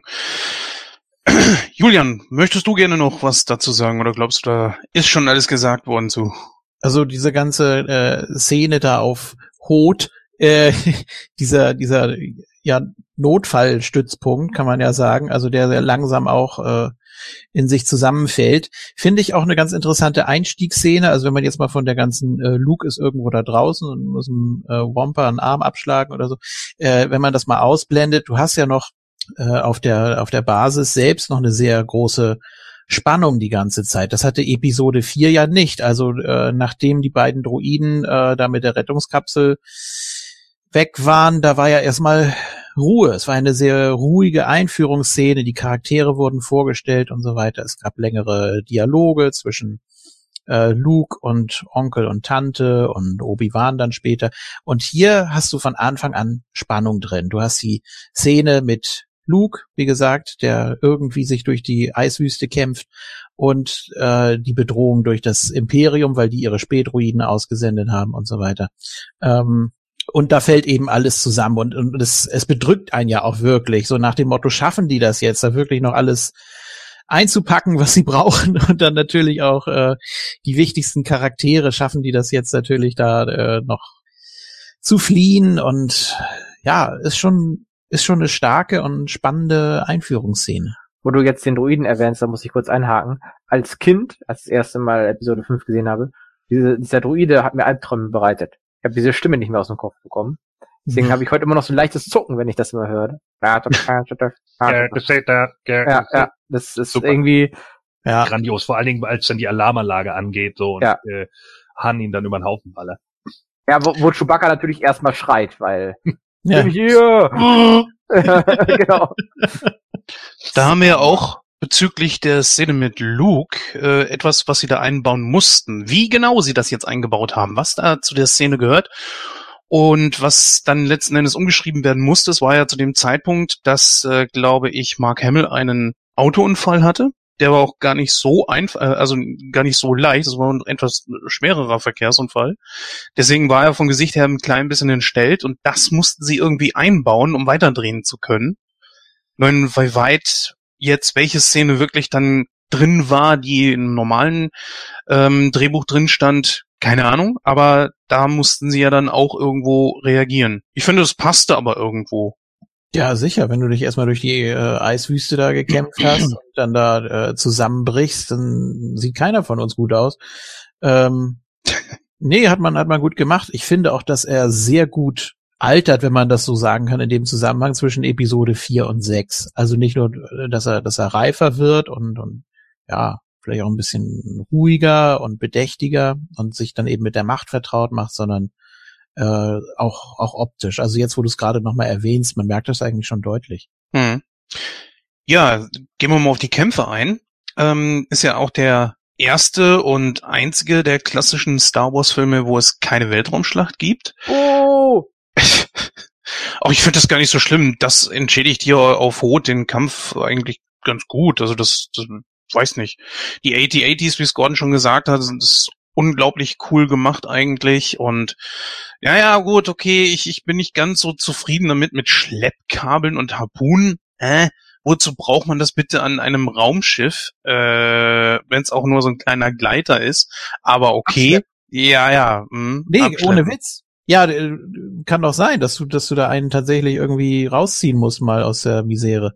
Natürlich, Ja, klar, aber das, Ja. Ja. und weil die Snowspeeder ja auch, das sieht man dann halt wieder im Extended-Universum, zum Beispiel dazu genutzt werden, schwere Frachten halt zum Beispiel äh, zu ziehen und eben auch Dinge zum Beispiel einreißen zu können. Und dafür hast du dann die Harpunen, damit du dann halt mit Geschwindigkeit um die Sachen rumfliegen kannst und dann eben aus Wänden zum Beispiel rausreißen kannst. Ja, ist in Ordnung. Das ist nicht so das Riesenproblem, was ich damit habe, sondern ich habe eher das Problem damit, dass die 8080s äh, da einfach umfallen. Das wirkt ein bisschen, dafür wirkt einfach diese ganze Maschine viel zu massiv, viel zu kräftig. Und das ist so ein, das aber man muss fair sein, es ist einer, ne? Also es ist jetzt ja nicht so, dass sie das bei 520 verschiedenen machen, sondern ein einziger fällt um. Ähm, und das ist ja auch nur, weil der, der Typ irgendwie sagt, okay, wir testen das jetzt einfach mal mit diesen Stahlkabeln, ob die, äh, ob die Beine dagegen ankommen und das kommen sie scheinbar nicht. Also machen sie das bei einem und der wird dann kaputtgeschossen. aber war das nicht so, dass dann die anderen das auch versucht und gemacht haben? Nee. Nee, man wollte kreativ sein. Man hat ja mehrere Arten präsentiert, wie man die doch noch erledigen kann. Genau. Äh, Luke klettert da ja einmal hoch an dem Seil und schlägt dann da ein Loch in den Bauch sozusagen ähm, mit dem mit dem Lichtschwert und wirft dann eine Granate rein und so. Also da kann man sich dann auch wieder streiten und kann dann sagen, wie, wie schafft die kleine Granate das, dass das Ding jetzt da irgendwie hochgeht und warum explodiert in dem Moment der Kopf? So, also das, das sind natürlich Ja. auch so Sachen, ne? Ähm, kann man nicht sagen, es ist ein Prototyp und die ganze Elektronik war noch nicht so ausgereift. aber kann man nicht einfach sagen, es ist ein Film und es sieht cool aus. ja, Was? Ja, man merkt das so, ne? Wenn das jetzt ein total schlechter Film gewesen wäre, hätte man das vielleicht ein bisschen kritischer gesehen. Jetzt ist immer der, der ganzen Sache ein bisschen wohlwollender gegenüber, ne? Ja, was Merkt heißt ihr das? wohlwollender? Natürlich, natürlich Flaws. Natürlich kannst du auch sagen, es ist eine, eine standardisierte, äh, typische 0815 Story, die man immer hat. Man hat die immer gleichen Charaktere und so weiter und so fort. Wie gesagt, kann ich immer nur wieder auf Christoph Vogler verweisen, der ja das, das äh, Hollywood-Drehbuch schreiben halt mal äh, runtergerendert hat auf diese ganzen normalen Filme. Du hast halt einen Obi-Wan, der der Lehrmeister ist, du hast den jungen aufstrebenden Helden, du hast den Swashbuckler in Han Solo, du hast den einen, der dich hinter, hintergeht in, in Lando und dann aber doch wieder bekehrt wird. Du hast die Prinzessin, äh, je nachdem wie äh, stark sie da ausgeübt ist. Du hast einen äh, Antagonisten in Darth Vader, der übermächtig erscheint. Also das sind ja Sachen, die kannst du auf so viele Robin Hood Abenteuer etc. anwenden, die George Lucas ja mit Sicherheit auch alle damals gesehen hat und sich hat auch ein Stück weit davon beeindrucken lassen. Klar kann man dann sagen, das ist alles easy, aber warum äh, der Punkt ist halt der, ich finde, man man man muss es halt aus dem Gesichtspunkt sehen, man kann auch eine alte Formel nehmen und sie einfach gut verpacken. Ne, das, nee, das hat ja nichts damit zu tun, dass, also ich meinte nicht damit, dass das schlecht ist, sondern ich denke einfach, wenn das ein Film gewesen wäre, der jetzt wirklich grottig wäre, dann wäre das wahrscheinlich wäre da die die Kritik dran ein bisschen anders ausgefallen, sogar ein bisschen schlechter. Ja, das mag ja sein. Also äh, kommt immer drauf an. Aber wenn ein Film von vornherein schon grottig ist, die, die, der Punkt ist halt der, wenn du eine, eine Story äh, mächtig erzählen kannst und sie auch in gute Bilder packst, natürlich sagt man dann, uns sind ja die Flaws trotzdem aufgefallen. Es ist ja nicht so, dass wir sie jetzt negieren deswegen. Wir sagen halt einfach nur, im Gesamtpaket fallen sie nicht so sehr ins Gewicht, wie bei einem Film, der komplette Grütze ist mhm. und dann dazu noch äh, in, in Miniszenen noch mehr Grütze produziert. Ja, wo du denkst, oh nee, jetzt auch das noch, das macht ja. Spaß. Ähm, nee, aber das sind auch so diese Goofy-Momente vom Imperium. Also eigentlich super aufgestellt, durchmilitarisiert bis zum geht nicht mehr und dann hast du da eben irgendwelche Maschinen, die nicht nur lustig aussehen, sondern eben auch so ihre Macken haben. Der, ich musste gerade erst gucken, wie die heißen, äh, in Episode 6, die ATST, der stolpert über Baumstämme. So, also das, das sieht doch einfach nur lächerlich aus. Die sehen übrigens aus wie die Blitzer in Island. Ich habe mich zu Tode erschrocken, als ich da lang gefahren bin. ja, vielleicht schon in Island, wer weiß. ah, ja. Invasion hier. Ja, äh, wenn man ja. jetzt genau hinguckt bei dem hier, dann sieht man die Chicken Walker auch schon in diesem Teil. Ne? Die laufen auch schon im Hintergrund rum, also die ATST Walker. Ja, stimmt. Ja. Äh, ich möchte ganz kurz äh, jetzt mal hier Cross-Reference machen. Ähm, es gibt ein äh, Strategiespiel auf PC, ein Star Wars Strategiespiel Spiel. Das heißt, Star Wars Galactic Battlegrounds ist halt, keine Ahnung, total alt, kam wir damals raus, als äh, Episode 2 gerade recht frisch war. Ähm, ist quasi Age of Empires, wer es kennt, nur mit Star Wars drüber. Da hat man sich sehr schön an der Engine bedient. Äh, da, da kann man auch natürlich AT, ATs bauen, die meiner Meinung nach den besten Spruch eines äh, Roll oder eines Strategiespiels haben, wenn man angreift, die ich je gehört habe. Wenn man nämlich mit den Gegner anklickt, dann sagen die jedes Mal, die spielen im nächsten Film nicht mehr mit. Finde ich großartig. Also es ist immer wieder, äh, zwischendurch installiere ich mir das Spiel immer wieder, baue mir ein 8080 und gehe dann durch die Gegend und äh, höre diesen Spruch immer wieder an, weil ich den damals so erfrischend fand und so gut und natürlich auch die Übermacht der 8080s natürlich auch darstellt, weil das sind natürlich auch, sagen wir mal, große Kolosse. Da ist es ja ähm, ja, in, in, dem Film dann auch so, dass man sagt, oh, die schaffen es ja doch mit dem Kabel, weil vorher natürlich alles, also im Endeffekt, wir verlieren ja den Kampf, äh, ist es ja quasi nur ein kleiner Erfolg, da einen runterzureißen und einen mit dem, äh, ja, mit der Bombe da zu zerstören. Da gab's auch die Gangans und so, ne? Genau. Ja. Hm. Ja, würde ich mal ich glaube, sagen. Da konnte, ich glaube, da konnte man auch Dubacks bauen. Das hm? fand ich ganz witzig. Ja, du äh, konntest diese, Dubacks bauen. Diese Reittiere aus, aus äh, von Tatooine, also diese Dinosaurier-Reittiere, die die äh, Sandtrooper hatten. Das fand ich ganz cool. Ja, jetzt würde ich mal sagen, gehen wir direkt mal nach Dagobah. Es sei denn, ihr habt noch irgendwas zu Hot zu sagen. Äh, ja, ich möchte gerne noch ganz kurz anfügen. Gerne. Wenn wir von Hot jetzt komplett weggehen. Ähm, ich in Episode 4 habe ich ja damals als Kind bitterlich geheult, als Obi-Wan gestorben ist, weil es gerade dieser äh, mysteriöse Lehrmeister war. Ich habe mich sehr gefreut, dann Obi-Wan äh, hier wiederzusehen. Ich bezweifle immer noch, dass er gestorben ist, äh, weil er hat das Schwert hochgenommen, er hat seine Deckung völlig preisgegeben, er wollte, dass das passiert. Und ich glaube nicht, dass er tot ist. Und er ist das geworden, was äh, er auch gesagt hat. Mächtiger als je zuvor. Ja, ja, nee, es, ich meine jetzt tot im Sinne von, dass er sozusagen nicht mit den anderen vom Todesstern flüchten kann, sondern da in dieser Sch mhm. äh, äh, Szene verschwindet und man, naja, irgendwie verwundert ist, dass er komplett verschwindet, aber andersrum ist er einfach weg. Das war einfach das, was äh, mich damals als Kind sehr ja. mitgenommen hat. Da übrigens mhm. auch natürlich eine alberne Szene, dass Darth Vader nochmal auf dem Mantel rumtritt, weil er sich ja da klein drin verstecken könnte. ja. ja. Also wir haben ja mal einen, ei- wir haben ja mal einen eigenen Film gedreht, äh, ist noch Brot da 2 hieß der. Und äh, da gibt's nämlich so eine Szene, da kämpfe ich gegen den Screamer, also den Typen aus Scream, und dann sprühe ich ihn mit so einem Gift an und dann liegt halt nur noch das Scream-Kostüm da und dann trete ich auch noch mal da drauf rum, nur um diese Star Wars-Szene noch mal zu verarschen, weil ich die damals schon so blöd fand. So, hihi, jetzt habe ich dir gezeigt. Äh, Warte, ich kriege. Hast, du hast dich nur klein gemacht. Ich nur. so, wirklich. Habt ihr über den Vampire jetzt geredet? Nein, Warum denn nicht? weiß ich nicht. Oh. Ich habe ihn, ich habe ihn vorhin ganz kurz erwähnt, aber eher so beiläufig. Ich dachte, äh, Jens wollte Hot schnell abfrühstücken. Ach so. Aber ähm, Die Frage Ja, ist, die welche Version vom Vampire? Damals nur die äh, erste Version oder natürlich dann die CGI, na, was heißt CGI, aber die Special Edition Version, wo man dann auch den ganzen Kollegen sieht. Ich finde beide gut. ja, das ist ja kein CGI, das ist ja, Nö. Ja, ja, ich, deswegen habe ich mich jetzt korrigiert, ja. von der Special Edition. Ja, hat mir Also auch gefallen. Ich Also, finde beide Versionen gut. Ähm, ich mochte die damalige natürlich, weil man ihn nicht so genau sieht. Ähm, später dann ja die Actionfigur gesehen. Ich habe die Actionfigur auch noch, also die alte von damals. Ähm, und fand das, ich fand ja die Monster sowieso immer beeindruckend. Das war der, der Grund, warum ich Star Wars, Star Trek immer bevorzugt habe, also vorgezogen habe. Äh, ich zähle zwar nicht zu diesen, äh, ja, Trekkies sind alle scheiße, das, das halte ich für Schwachsinn, aber ähm, ich ziehe Star Wars dem vor, weil einfach die Monster und, und diese, diese ganzen Kreaturen fand ich einfach geiler. Da war, da war einfach mehr, mehr Art drin für mich.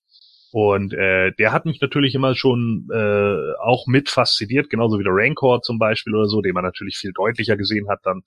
Ähm, und ich fand's cool in der Special Edition. Also ich weiß, dass ich damals ja im Cinemax in also 97, als sie rauskam, waren wir im Cinemax in Kiel mhm. und da haben wir alle drei Teile in der langen Star Wars Nacht hintereinander geguckt. Und äh, da muss ich sagen, äh, fand ich die Szene schon ziemlich geil. Also wo er dann auch noch so dieses, äh, ich weiß nicht, den Town Town, knuspert er da am Town Town rum oder äh, auf jeden Fall, wie er denn äh, äh, da noch am Fressen ist und so und dass man ihn ein bisschen eindeutiger sieht, fand ich schon ziemlich stark. Ja, Ich bin jetzt gerade gar nicht sicher. Hm? Ähm, ach Ob nee, Quatsch.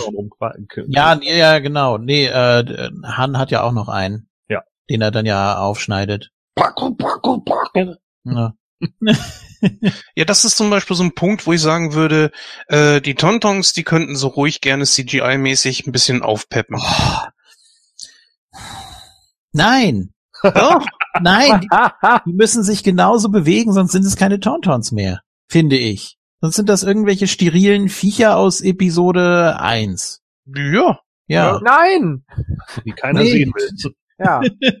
Es hat ja auch einen Grund, das also, hat doch Charakter. wo jetzt auch gerade wegen den äh, Bewegungen des AT-ATs auch äh, äh, so ein bisschen darüber ja, gemeckert wurde. Äh, äh, überhaupt nicht. Ich finde teilweise, wenn man sich mal Episode 1, 2 und 3 anschaut, finde ich die altern wesentlich schlechter von den CGIs als 4, 5 und 6. Ja, CGI, was natürlich komplett in den Kinderschuhen steckte.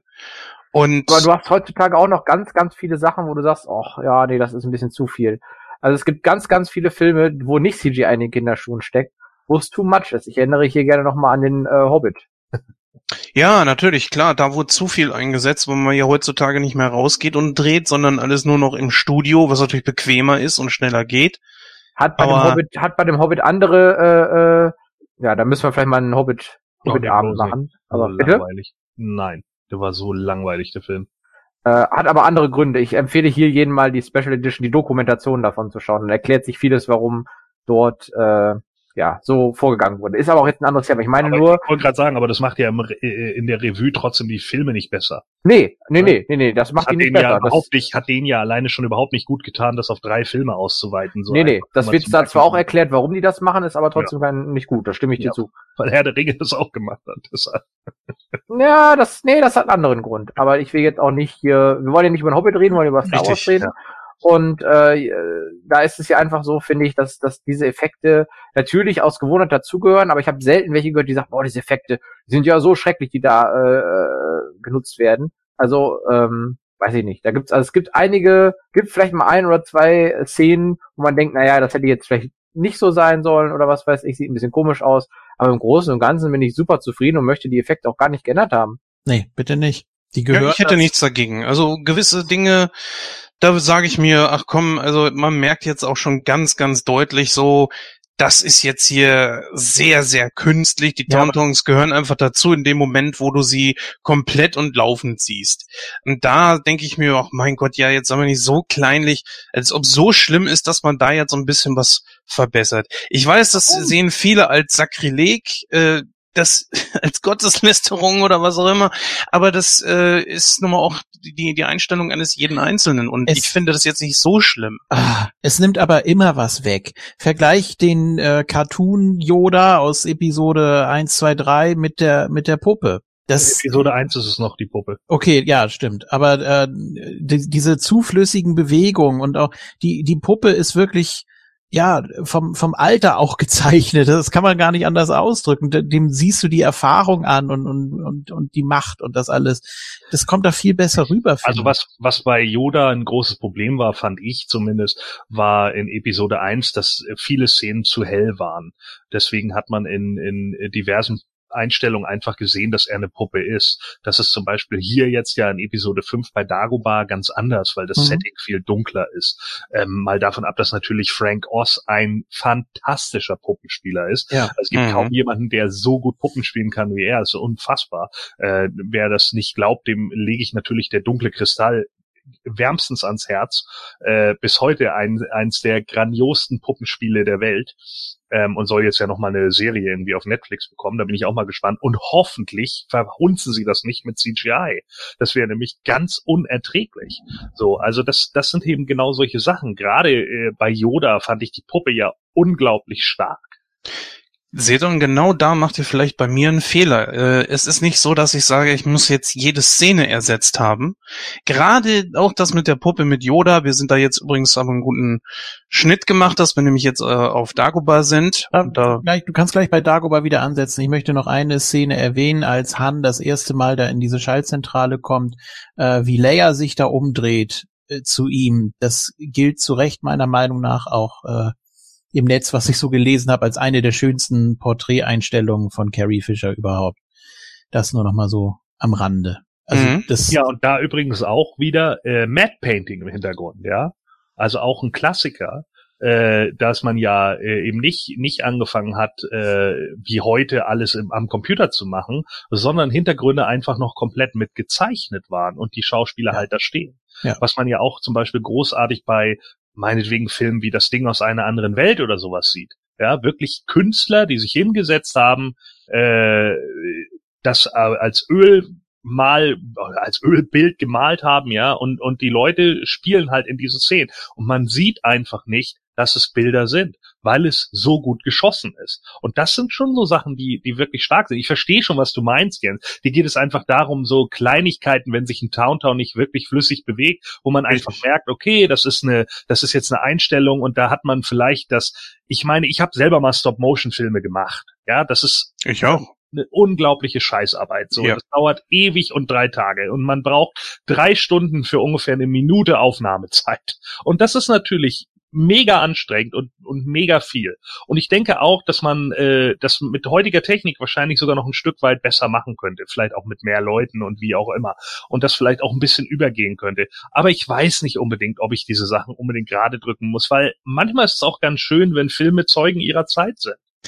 Ja, ich, ich verstehe schon, was ihr meint. Wir sind ja auch gar nicht so weit voneinander entfernt. Ich denke einfach nur, man könnte es ein bisschen aufpolieren. Wisst ihr, so wie bei Star Trek, wo die Serie jetzt eins zu eins diese, diese Weltraumansichten ersetzt wurden durch äh, Szenen, ja. die eigentlich genauso sind, nur halt eben auf so einem Computer. Das ja. ist natürlich billiges äh, äh, computeranimiertes Zeugs, aber es ist trotzdem auf HD einfach besser. Und sie haben ja wirklich sich auch ans Original gehalten.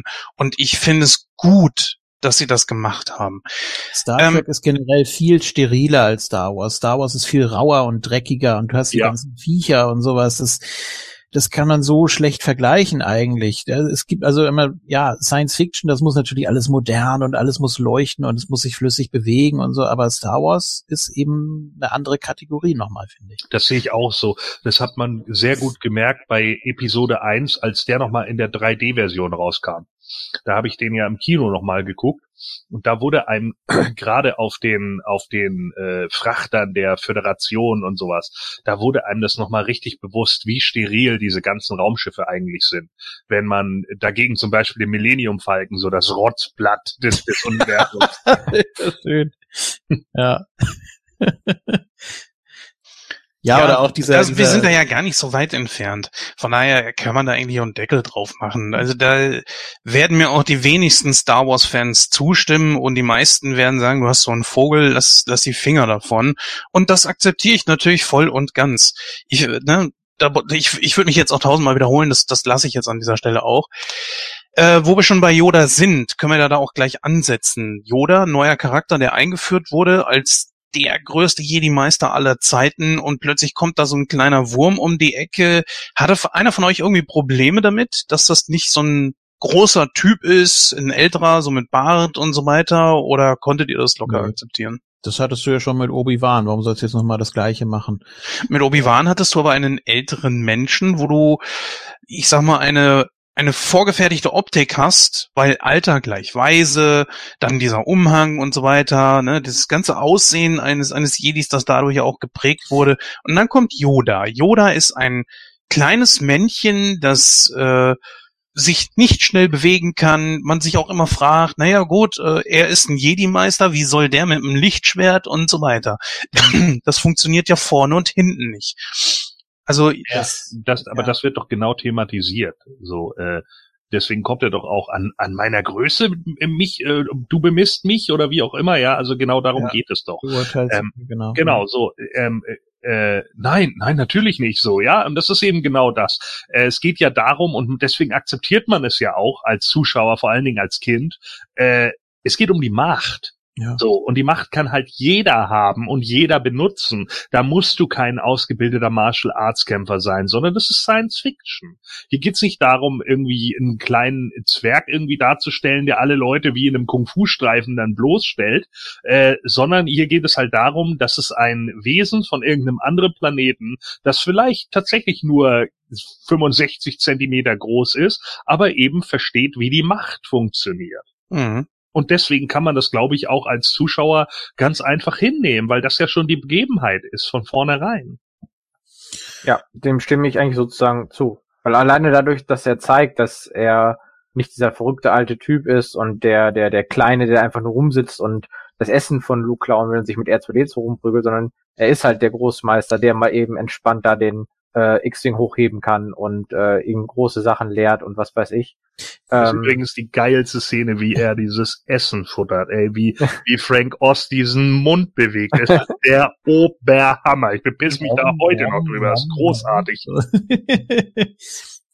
Ich find's großartiger, wenn er alles raus, ich find's großartiger, wenn er alles so rauswirft. So, nee, das will ich nicht, das will ich nicht. Ich, lieb- dies, das liebe ich einfach ja, daran. wie er da reinkrabbelt, das ist einfach schon Ja. gemacht. Ähm, er will natürlich Luke so ein bisschen auf den Zahn fühlen. Er verkaspert ihn ja äh, schon eine ganze Weile, ne, bevor er sich dann endlich Ja. zu erkennen gibt, Mhm. beziehungsweise er möchte eigentlich, ist mir jetzt auch nochmal so bewusst geworden und was ja dann auch passiert, dass Luke ihn als Yoda erkennt. Ne? Er will ihm nicht sagen, ja, Tag, ich bin Yoda, ich bin der, den du suchst, legen wir los, sondern äh, er möchte, er möchte das natürlich, äh, er, er möchte Luke von Anfang an fordern.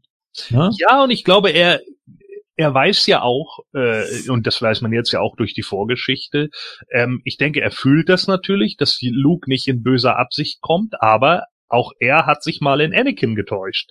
So, und deswegen kann er natürlich auch nicht wissen, ist Luke nicht vielleicht doch einer, der ihm irgendwie schaden will. Er sagt ja auch dazu Obi-Wan, er ist zu alt. Ja. Ne? Also man kann ihn nicht mehr entsprechend formen oder so. Und dann äh, gibt's ja auch so diesen Konflikt zwischen Obi-Wan und Yoda nochmal.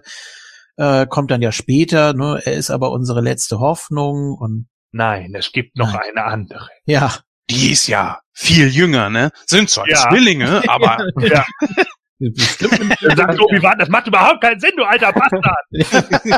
ähm, was, was hier ja auch ist, dass, dass hier gibt's ja auch die, ähm, naja, so diese Andeutung, dass Obi-Wan ja damals auch äh, ungestüm war und ungeduldig und so weiter. Ja. Äh, was ja auch in Episode 1 bis 3 nicht so wirklich aufgegriffen wird. Also hier ist ja so ein bisschen eine kleine Logiklücke, wenn man dann alle sechs sich anschaut. Ja, sowieso. Da gibt's ja einiges. aber- Ja, ja, aber hier ist, das ist eine, die mir als dann auch immer sehr viel auffällt, weil ich, weil den ja, Charakter von Obi-Wan sehr mag. Daher. Ja, wobei ähm, äh, er sagt ja auch nur, das war ich auch, als du mich aufgenommen hattest. So und der Punkt ist aber der, wir wissen ja gar nichts vor Episode 1. Denn das, was wir bei Episode 1 sehen, da wird er schon von Qui-Gon geschult. Ja, das stimmt. Es gibt ja jetzt ein neues Buch, glaube ich, Master and Apprentice heißt das. Ja. Das ist von der geschrieben, die auch die ganzen Bücher zu Leia geschrieben hat. Äh, die soll eigentlich ziemlich gut schreiben, habe ich zumindest im Internet so vernommen. Da bin ich gespannt, darauf warte ich, das werde ich mir holen. Ja. Ja, also ich mag diese, diese Szenen eigentlich ganz gern, muss ich sagen. Ähm, Luke wird so ein bisschen verarscht auf gut Deutsch. Äh, R2 weiß sowieso nicht, was, was Sache ist. Der wird ja von diesem Viech verschluckt da noch im Sumpf und wieder ausgespuckt. Äh, der tut einem ja auch von Anfang an leid. Und dann spuckt er da ja noch. das ist, ja, Außer, außerdem traurig. geben diese ganzen Szenen mit Yoda auch jetzt nicht nur hier, sondern auch äh, im Haus und so weiter uns eines der größten Lieder im Internetzeitalter, nämlich Seagulls Stop It Now. Oh Gott. Mhm. ich muss gestehen, es ist immer so eine Sache, wie, wie man das sieht. Also zum einen ist es so, dass man denken könnte, ja, Yoda versucht hier schon im, im Ansatz äh, Luke zu fordern und ihm von vornherein zu zeigen, so dass er sich auch nicht zu erkennen gibt und sagt so, ja, Yoda, du suchst Yoda. Und als er sich dann doch zu erkennen gibt, ob er da vielleicht dann die Hoffnung hatte, so dass Luke dann darauf kommt, ach mein Gott, was bin ich wieder für ein, für ein ähm, Idiot gewesen, dass ich das nicht sofort erkannt habe, wie oberflächlich bin ich eigentlich? Aber so richtig wird das nicht klar. Ich glaube eher, das ist nur so ein kleines Spielchen, was er hatte. Ich, ich, ich weiß nicht, ob man mhm. da sich ein bisschen zu viel hineininterpretiert. Er beobachtet ihn ja auch äh, eine ganze Weile. Er versteckt sich ja und wird dann irgendwann von Luke entdeckt und angeleuchtet und so. Aber er beobachtet ja Luke, wie er mit R2D2 spricht. Ähm, so nach dem Motto, was soll ich bloß hier? Und das, das ist doch ein totaler Reinfall, ne? So nach dem Motto, wie soll mir das jemals irgendwie was bringen? Und da merkt er dann ja auch schon, und was er dann Luke ja auch immer wieder auf die Nase bindet, dass er zu schnell zweifelt, dass er einfach nicht glaubt.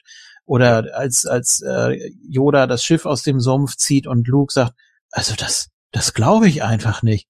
Und dann kommt nur, darum, darum darum versagst du. Ja, genau. Und das ist, das ist eben genau der Punkt, weil er einfach merkt, er ist viel zu sehr in diesem irdischen oder in diesem weltlichen, in dem Tatooinischen verhaftet, ja? ja. Er ist eben bei Farmern groß geworden und da hat er viel geträumt, aber Onkel Owen ihm natürlich den ganzen Kram auch immer versucht auszureden. Einfach zu sagen, nein, du gehörst hierher und hör auf mit dem Quatsch und diese in, in den Krieg ziehen, was soll der Blödsinn und das ist alles nur äh, Gespinne und keine Ahnung. Aber letzten Endes wusste wusste Onkel Owen ja auch, dass das auch nicht stimmt, was er ihm da erzählt. Ja, natürlich. Naja, gut. Das hat er ja auch nicht ohne Grund getan, ne? Ja, weil er halt eben wusste, von welcher Familie er abstammt. Ja, ja, sicher. Und er wollte ihn ja auch in dem Moment irgendwie darüber bewahren. Ich meine, wenn du ein Kind im, im, im Zwergenalter da an dich nimmst und dann hast du ihn 18 Jahre lang großgezogen, ist es nun mal dein Kind. Was ja. denn sonst? Wessen Kind denn sonst? Hat Vader ihn, hat Vader hier irgendwie immer Checks geschickt oder was? Nee, so ist nicht gewesen, sondern die beiden, äh, ne, so, Beru und er und, und, und äh, er haben ihn halt großgezogen. Und natürlich will er dann auch in dem Moment nicht genauso wenig wie, wie äh, Tante Beru, dass er in den Krieg zieht, damit er vielleicht nie wiederkommt, weil er sich eventuell irgendwas in den Kopf setzt. Das ist ja auch immer die große Frage. Hat äh, George Lucas zu Zeitpunkt von Episode 4 bereits schon darüber nachgedacht, äh, wie es ist, dann Episode 5 zu drehen. Er wollte ja eigentlich die ganze Geschichte, glaube ich, verfilmen. Ja. Konnte er dann aber nicht. Nee, Fox hat gesagt, es ist zu lang. Richtig. Und deswegen hat er es halt eben ein bisschen umgeschrieben. Nur die Frage für mich bleibt immer, wenn ich so Aussagen höre, er schlägt so sehr nach seinem Vater und dann sagt ja äh, Onkel Owen, naja, genau das ist es ja, was mir Angst macht. Ob das, ob dann wirklich schon so im Hinterkopf von George Lucas war, das ist der, der Sohn von, von, von Vader oder? Ja, das haben wir bei Episode 4 ja schon besprochen, dass du so oder so hättest auslegen können. Dass äh, Anakin eben einfach nur ein Draufgänger war. Genau. Ne? Und dann auch so dieses, es steckt zu viel von seinem Vater in ihm, äh, dass man das äh, auch unterschiedlich deuten kann. Man hätte es weglassen können ähm, die ganze Geschichte und dann einfach nur, ja, das, also sein Vater war eben Draufgänger im Krieg und das äh, wurde ihm dann letztendlich zum Verhängnis. Ähm, oder du strickst da eben noch viel, viel mehr drum. Aber es hätte so auch komplett funktioniert, denke ich. Hm. Naja, ja, Stefan, äh, siehst du das genauso oder siehst du das anders? Nö, ich stimme da vollkommen äh, Julian zu. Da brauche ich gar nicht viel mehr hinzufügen. Gordon, du wolltest gerade irgendwie. Ja, und ich denke halt einfach so, ähm, ich glaube schon, dass George Lucas diesen Twist wusste, denn letzten Endes hat er das ja auch vor allen Leuten geheim gehalten bei Empire Strikes Back, gerade damit keine Spoiler rausgehen. Ne, ich glaube, in irgendeinem Interview hat er, meine ich, mal erzählt, dass nur vier Leute oder so davon wussten. Mhm. Bis zum Ende des Films. Ja. Sich selbst mitzählen, so. Und das hat ja auch einen Grund. Das hat ja dann auch einen Grund, damit eben nichts vorweggenommen wird. Und damit wurde ja auch schon, was weiß ich, auch im Popculture schon wieder gespielt, so, ne? Bei den Simpsons zum Beispiel, wo Homer dann mit rausgeht. Ich hätte nie gedacht, dass Darth Vader Lukes Vater ist. Na, vielen Dank auch. also das sind ja natürlich auch genau solche Sachen. Das ist doch großartig. Hammer gut. Es gibt natürlich noch eine Szene, über die man sprechen muss, die für den Charakter von Luke sehr, sehr wichtig ist. Und das ist die Szene in der Höhle ja. wo er sozusagen, ja, das ist natürlich Interpretationssache, obwohl man schon, glaube ich, eindeutig erkennen kann, dass hier die Aussage getroffen werden sollte, sein größter Feind ist eigentlich er selbst und niemand anderes. Oder wie gesagt, es hat aber auch ein Stück weit Interpretationsfreiraum. Oh. Als er da halt in die Höhle geht und wo halt eben die dunkle Seite der Macht herrscht, und plötzlich Vader auftaucht, der schlägt ihm da die Maske runter und sein eigenes Gesicht ist darunter. Es, wie gesagt, man kann daraus so viel lesen. Vielleicht auch äh, so nach dem Motto, er sieht eigentlich auch, dass er der, der Sohn ist. Er, also sein, sein Gesicht steckt darunter, weil das könnte sein Schicksal sein oder werden. Je nachdem, wie interpretiert ihr diese Szene? Mir ist jetzt gerade, während du drüber gesprochen hast, noch eine zweite Möglichkeit eingefallen. Okay. Äh, wusste man denn, oder, ja, anders. Man, man wusste ja nicht, dass es da nochmal Filme zu gibt und äh, wie der junge äh, Anakin dann aussieht. Es hätte ja auch theoretisch der junge Anakin sein können. Also, dass er, dass er seinem Sohn eben sehr ähnlich sieht, wusste man ja nicht zu dem Zeitpunkt. Ähm, ja, liegt zwar nahe, aber ich würde tatsächlich eher ausschließen. Nee, dann ist es wahrscheinlich äh, eine düstere Zukunftsvision, was mit Luke passiert, wenn er jetzt aufbricht oder wenn seine Ausbildung nicht abgeschlossen wird, wenn er einfach so naiv ist und äh, sich darauf einlässt. Ähm, Yoda sagt ihm ja noch, deine Waffen nicht brauchen wirst du sie und er nimmt sie trotzdem mit. Das heißt, er hat einfach noch nicht genug Vertrauen und das ist wahrscheinlich dann so ein, so ein düsteres Zukunftsbild. Mhm. Ja, aber das bedeutet ja nicht nur, weil ich dir jetzt widersprochen habe, dass meine Theorie äh, richtig ist und deine so, falsch. Ist mir nur gerade so äh, in den Kopf geschossen, weil äh, mhm. Ja gut, Gordon, wie siehst du das denn? Augen hatte. Also, ja, ja gut, es war natürlich eine sehr gute Wachsfigur, die man da hatte. Finde ich ziemlich gut. Also es sah zumindest äh, nach Wachs aus, weil es so glänzte. Äh, Gordon, wie, sie, wie interpretierst du diese Szene denn? Naja, Yoda sagt ja äh, jener Ort dort von der dunklen Seite der Macht. Ne? So, also mhm. dass oder er besessen ist, oder was sagt er? Ähm, ja, die, die dunkle Macht herrscht dort halt eben. Ja, also auf jeden Fall. Ähm, ich denke halt einfach so die die äh, die die dunkle Seite spielt ja auch mit deinen Ängsten und ich denke einfach da in diesem Punkt wird Luke halt einfach klipp und klar mit seiner Angst konfrontiert. Seine größte Angst ist eben Darth Vader als äh, ja der, der Antagonist und der übermächtig erscheinende Gegner auch, dem er sich zwar stellen will, aber auch genau weiß, das ist eben nicht easy und er dann eben auch merkt, ja, okay, äh, letzten Endes, wo er eben dann da den Kopf abschlägt und dann die Maske aufplatzt, er sich eben selber sieht, denn wie schnell man eben davon auch konsumiert werden kann, denn er macht ihn ja auch noch mächtiger, indem er eben auch die Angst hat. Hm. Stefan, was siehst du in der Szene? Ich habe mir, ich habe mir gedacht, wenn äh, weil Luke da ja, also ich habe die Szene so gesehen, äh, Luke macht ja als erstes Lichtschwert an. Also er ist quasi in dem Fall derjenige, der Aggressor. Und da habe ich äh, rausinterpretiert, also wenn Luke sozusagen derjenige ist, der äh, so aggressiv den ersten Schritt macht, dann wird er sozusagen der neue Vader werden. Mhm. Boah, das, boah, ich weiß nicht. Also die Sache ist halt eben die, dass äh, Vader nun mal Vader ist und äh, jeder weiß, wer Vader ist. Ich glaube, jeder hätte sofort als erstes die Waffe gezogen. Äh, dafür hat einfach Vader zu viel getan, als dass man ganz friedlich auf ihn ohne irgendwie einen Schutz zugehen würde. Was aber es ist, es ist ja, aber es ist, Entschuldigung, ich muss da kurz einen drauf einhaken. Aber es ist ja der, der, nicht der Weg eines Jedis, den Konflikt zu suchen. Das er ist es aber noch kein Jedi. Ja, aber es gehört ja mit zur Ausbildung, das zu lernen. Hm, Er ist ja, ja, ja, ja. Okay. Was wäre denn gewesen, wenn Yoda nicht gesagt hätte, deine Waffen nicht brauchen wirst du sie? Ähm, oder beziehungsweise wenn Luke auf ihn gehört hätte, hätte er dann was anderes gesehen? Oder äh, ja, wie, wie wäre die Szene dann weitergegangen? Also dann, dann hätte er sich ja gar nicht äh, dem Kampf stellen können. Wäre dann Vader auf ihn zu oder hätten die sich unterhalten oder was? Ich, glaub, ich glaube, es geht um die, oder es geht natürlich auch um die Angst in der Szene, dass er halt vertrauen soll und nicht nur sich von seiner Angst leiten, weil die Mitnahme der Waffe ist natürlich so ein Schutzmechanismus, Hm. Ja. nicht äh, sozusagen zu sagen, ich brauche die Waffe, weil ich habe Angst, ich weiß nicht, was da ist. Und dass er gleich genau das dann äh, damit äh, nicht, ja. Des, deswegen sage ich ja, es ist im Endeffekt einfach nur eine Projektion seiner Ängste so und deswegen sieht er auch sich selbst, weil er es damit stärker macht. Denn er fragt ja sogar noch, äh, was werde ich dort finden? Nur das, was du mit dir nimmst. Ja, okay, ja. Ja, er nimmt, er nimmt die Angst mit und ja, was, was, äh, was, was ist denn die, diese Möglichkeit, dass er das werden könnte oder so?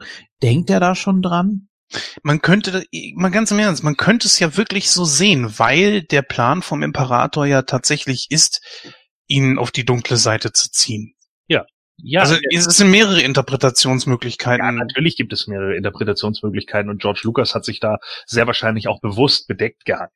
Ne? Ähm, aber der Punkt ist halt für mich, äh, äh, deswegen kommt das ja auch. Ähm, äh, es ist ja dann auch die Frage, äh, denkt er da schon dran? Ja, natürlich, weil weil er ja fragt, ist ist die ist die äh, äh, dunkle Seite der Macht, äh, äh, äh, was hat er, ist die dunkle Seite stärker? Und dann sagt er, nein, schneller, einfacher, verführerischer. So, und genau darum geht's. Er weiß in dem Moment ja, okay, ich gehe dahin und es kann sein, dass sie mich tatsächlich kriegen, weil ich halt vielleicht doch noch zu jung bin. Ich habe nicht mal Yoda erkannt. Ja. Mhm. Mhm. Ja, er, er Ja. nimmt auch Yoda immer noch nicht für voll. Er denkt so, na, du kannst ja viel erzählen. Ja. Hier passiert hier ja eh nichts, aber wenn es drauf ankommt, bin ich doch lieber bewaffnet. Ne? Also er, er vertraut Yoda noch nicht. Und das ist auch nochmal so ein Indiz dafür, dass er eben noch längst nicht bereit ist. Das ist aber auch eine sehr starke Szene, finde ich. Also vielleicht bin ich ein bisschen zu kleinig, aber ich habe mir letztens, wo ich den Film wieder geguckt habe in Vorbereitung hier auf diese Sendung, gedacht so, oh bitte, also jetzt wirklich ihn trainieren lassen im Sinne von Fitness. Ja, okay, Mhm. kann ich irgendwo nachvollziehen, aber finde ich ein bisschen zu einfach. Es ist nicht nur die Fitness. Du machst nicht mal eben so ein Salto über zig Bäume weg und bleibst in der Luft stehen und so. Das ist die Verbindung von, also das, das Nutzen der Macht. Vielleicht ist es mit dem eigenen Körper leichter als jetzt mit irgendwelchen Gegenständen oder so. Oder Mhm. das mit dem, das mit dem Felsen, das schafft er ja auch. Ähm, macht er einen einarmigen äh, Handstand mit Yoda auf der Fußsohle sitzend. Das sind, das, das kannst du nicht von von Natur aus. Das ist völlig Und auch unmöglich. nicht mal eben so. Nee, also äh, das hängt alles mit der Macht zusammen. Und Genau. Yoda versucht ja auch äh, von ihm was zu lernen. Was kann er? Wie wie steht er mit sich im Einklang oder oder äh, wie, wie empfänglich ist er für die Macht und so. Das gehört alles dazu, denke ich. Und das Ja. ist auch, finde ich, ein Zeichen von Geduld. Ja. Das, Mhm. Und Vertrauen natürlich. Dass, wenn äh, Yoda sagt, was ich sprinte jetzt von A nach B und macht 20 Saltos und was weiß ich, dass er das halt macht, weil er halt das Vertrauen Yoda gegenüber nun hat, weil er glaubt, dass er dieser Großmeister ist. Ja, und ich glaube einfach auch, und das ist vielleicht auch den filmischen Mitteln dann geschuldet, einfach nochmal zu zeigen, okay, das ist eben jetzt auch eine Form von Training. Ne? Dass Mhm. er eben Körper und Geist hier komplett in Einklang bringt, um die Macht vollständig zu verstehen. Es ist ja trotz alledem so, während er den Handstand macht, dass dann der Stein hebt und Mhm. R2D2 hebt ab und keine Ahnung. Und dann kommt, konzentrier dich! So, und er kriegt sich hin und die, sie verbrechen zusammen. Und dann sagt er ja, du verlangst das Unmögliche. Ja. Ja gut, das ist für einen Lehrling natürlich immer. Ne? Ja, ja sicher. Der, der Meister, der, der hat natürlich immer das, das Er verbringt ja auch nicht wirklich viel Zeit dort, ne? muss man ja auch mal sagen. Nee, und genau das, darum geht es ja auch. Er, das ist ja auch das, äh, äh, was er dann hinterher abzuwarten, äh, Vader die Stirn zu bieten, du konntest nicht. So, das kommt ja dann im, im, im sechsten, glaube Ja. ich. Ne? So, Mhm. und genau, genau darum geht's ja. Er sagte dir auch, du warst noch nicht so weit so und äh, deine Freunde leiden deinetwegen. Ja. Ja gut, die Situation ändert sich natürlich, weil es jetzt auch sein Vater ist. Ich meine, egal wie sehr er ihn hasst, es ist trotzdem sein Vater und er, er müsste ja dazu, um das, äh, das Weltall zu befreien, seinen Vater töten. Nein, also man sieht ja in, wenn wir jetzt, das muss ich Episode 6 vorgreifen, aber er sagt, kommt ja auch zu Yoda wieder und sagt, ich möchte mein, mein äh, Training beenden. Und ähm, er ist dann ja auch im Film davon überzeugt, Vader immer wieder zur guten Seite zurückzuziehen. Also dieses reine Töten ist ja für ihn wahrscheinlich nur wirklich der letzte Moment, sondern ihm geht's eher darum, dann, zumindest in Episode 6 hat er erkannt, dass, dass er noch in Vader etwas Gutes sieht. Ja. Ja, oh, oh, oh. Äh, Yoda sagt aber in Episode 6 auch Ausbildung brauchst du keine, Wissen tust du schon alles. Ne? Also Ja. scheinbar äh, vertraut Yoda ihm dann doch genug. Vielleicht ist das auch wieder so ein Test gewesen, man weiß es nicht, dass er wirklich losfliegt dann äh, in, in Episode 5, weil er eben ähm, doch Ja, die, die wir wissen natürlich nicht, was zwischen 5 und 6 alles passiert ist, ne? Wie viel da gibt ja diverse Comics, die das jetzt ja nach dem, äh, sag ich mal, Eliminieren des alten EUs äh, versuchen zu erklären. Da wird ja immer drauf eingegangen, dass Luke dann unterwegs war und verschiedene Jedi-Tempel besucht hat, um Holocrons zu sammeln. Okay, ja, gut. Ähm, Und dann sieht er aber Yoda wieder und der weiß aber davon. Also äh, er spürt das dann scheinbar auch. Ne? Und vielleicht war das auch wieder so ein Test, dass er da äh, losfliegt, dass er eben sagt, nein, äh, das, das wird nichts. Ähm, das, damit hilfst du ihnen nicht. Und wenn du jetzt aufbrichst und was ist mit deiner Ausbildung? Und Ja. vielleicht ist das auch so ein Test. Einfach, ne? Kann sein. dass er eben das, was er gelernt hat, mitnimmt und es wenigstens versucht. Wobei, wie wir ja auch wissen, tu es oder tu es nicht. Es gibt Ja. kein Versuchen. Eben. Ne? Also es gibt nur die Möglichkeit, entweder er hört auf ihn und bleibt da, oder er setzt seinen Dickschädel durch. Finde ich immer noch einen sehr, sehr starken Satz. Den kann man heutzutage in jeder Ja. Alltagssituation Absolut. Aber wenn du Also- es machst, bist du ein Idiot. Also von bringen. Ja, daher ja, man's lieber. ja. Ich hoffen, dass der Gegenüber genug Star Wars gesehen hat, aber, Ja. ne? aber ja, ja, aber ich, ich finde es halt als, als Satz so an sich, ist es halt ein sehr, sehr starker Satz. Tu es oder tu es nicht. Ja, ja. Ich glaube, wir können Dagobah so langsam verlassen und in die Ich dachte, du sagst Wolkenstadt jetzt. Dagobert. Ich war gerade irritiert. Mhm. Nee, so verpeilt bin ich mal ich doch. Äh, ja, gehen wir mal in die Wolkenstadt. Äh, ganz neue Szenerie. Übrigens, Dagobah, wollte ich noch abschließend sagen, unglaublich geile Szenerie, also so dicht besiedelt und so weiter. Wie kann da überhaupt einer, einer wohnen? Das ist ja schon Wahnsinn. Wenn ich das richtig verstanden habe, ist es sogar der Heimatplanet von Yoda, ne? Oder? Ja, Das weiß ich nicht. Er ist doch ins Exil da gegangen. Wieso? Ja. Ich glaube nicht, dass es der Heimatplanet ist. Ich meine nämlich nicht, aber Das kann mich irren. Komisch. Nee, nee, Ähm, also, nee, nee, nee, nee. Äh, äh, also Heimatplanet meine ich ist er nicht. Äh, das ist ja nur wegen der Order 66 passiert, dass er dahin ge geflohen ist. Ach so, Hm. ja, okay, ja. Man Na gut. findet ja auch nichts raus über Yoda. Es ist ja immer nur unbekannte Spezies. Also man weiß ja auch nicht, wie viele von seinem Schlag es noch gibt. Von seiner Rasse oder wie auch immer man das nennen will. Also Ja, man weiß, glaube ich, wohl, dass es eine sehr, sehr machtintensive Spezies ist, also die die Macht sehr intensiv spürt und nutzen kann. Ich weiß nicht, ob das aus dem Expanded Universe ist, beziehungsweise heute ist es eher Legends, oder? Äh, wel- welch, musst du mir nochmal helfen, was meinst du? Dass es eine sehr machtintensive Spezies ist. Mm, Yodas, das Mhm. weiß ich jetzt nicht. Ich kann nur sagen, dass in Clone Wars darauf eingegangen wird, dass Yoda da Dagobah besucht äh, und dort auch äh, bezüglich der Macht hinfliegt. Also während der Klonkriege noch. Mhm. Naja gut, also Und in, laut- in diesem laut- Film hier. Laut Jedipedia ist das, ist, ist das nicht Yodas Heimatplanet. Nee, meine ich doch.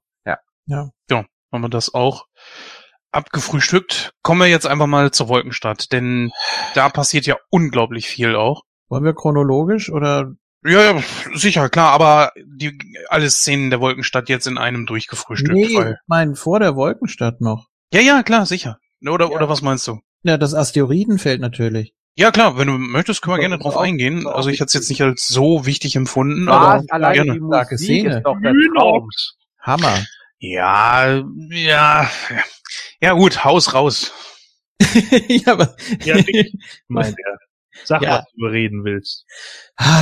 Ja, ich weiß gar nicht, wo ich da anfangen soll. Espada hat eben gesagt, die Musik und so weiter. Das, das ist natürlich auch, ich glaube, die gab's danach nur noch einmal. Ich glaube im Solo-Film, ganz kurz. Ja, und das Ähm, war ein Gänsehautmoment im ja. Solo-Film. auf jeden Fall. Ich hätte mir auch gewünscht, dass das äh, im, in, in Konzert dann nochmal als Zugabe gegeben wird, aber dann hat man ja doch den Imperial March äh, genommen. fand den Äh. Solofilm übrigens besser als seinen Ruf. Er wird zu Unrecht gescholten. Ich glaube aber auch, das Thema hatten wir schon und Ja. Bin der Meinung, dass er ausbaden musste, was letzten Endes Episode 8 verbockt hat. Ähm, ja, dann fliegen sie da ja in die in die Höhle auf der Flucht vor dem Imperium und dann ja auch dieses, dieser tolle Satz von Darth Vader, der ist einfach so stumpf. Asteroiden interessieren mich nicht. Aha, ja, dann mach doch selber, du. Arschloch. Ja, Ja, aber er ist halt einfach nur noch angenervt, ne? Ja. weil für ihn ja immer alles irgendwie äh, sind. Ne? Also der, der, ich meine, er killt ja da dann auch zusehends irgendwelche Leute, weil er irgendwie angepisst ist und so. Ja. Und äh, da geht's natürlich nur um die Hierarchie. Ne? Ja, die sind jetzt in ein Asteroidenfeld geflogen. Ja, das interessiert mich nicht so. Wir können mit dem Sternzerstörer durch und machen die einfach platt, die scheiß Asteroiden. ja. Das zeigen sie ja dann auch später. Ja. Wie sie dann da längs fliegen und dann macht es nur noch Sepp, Sepp, Sepp und die ganzen Dinger sind alle weg.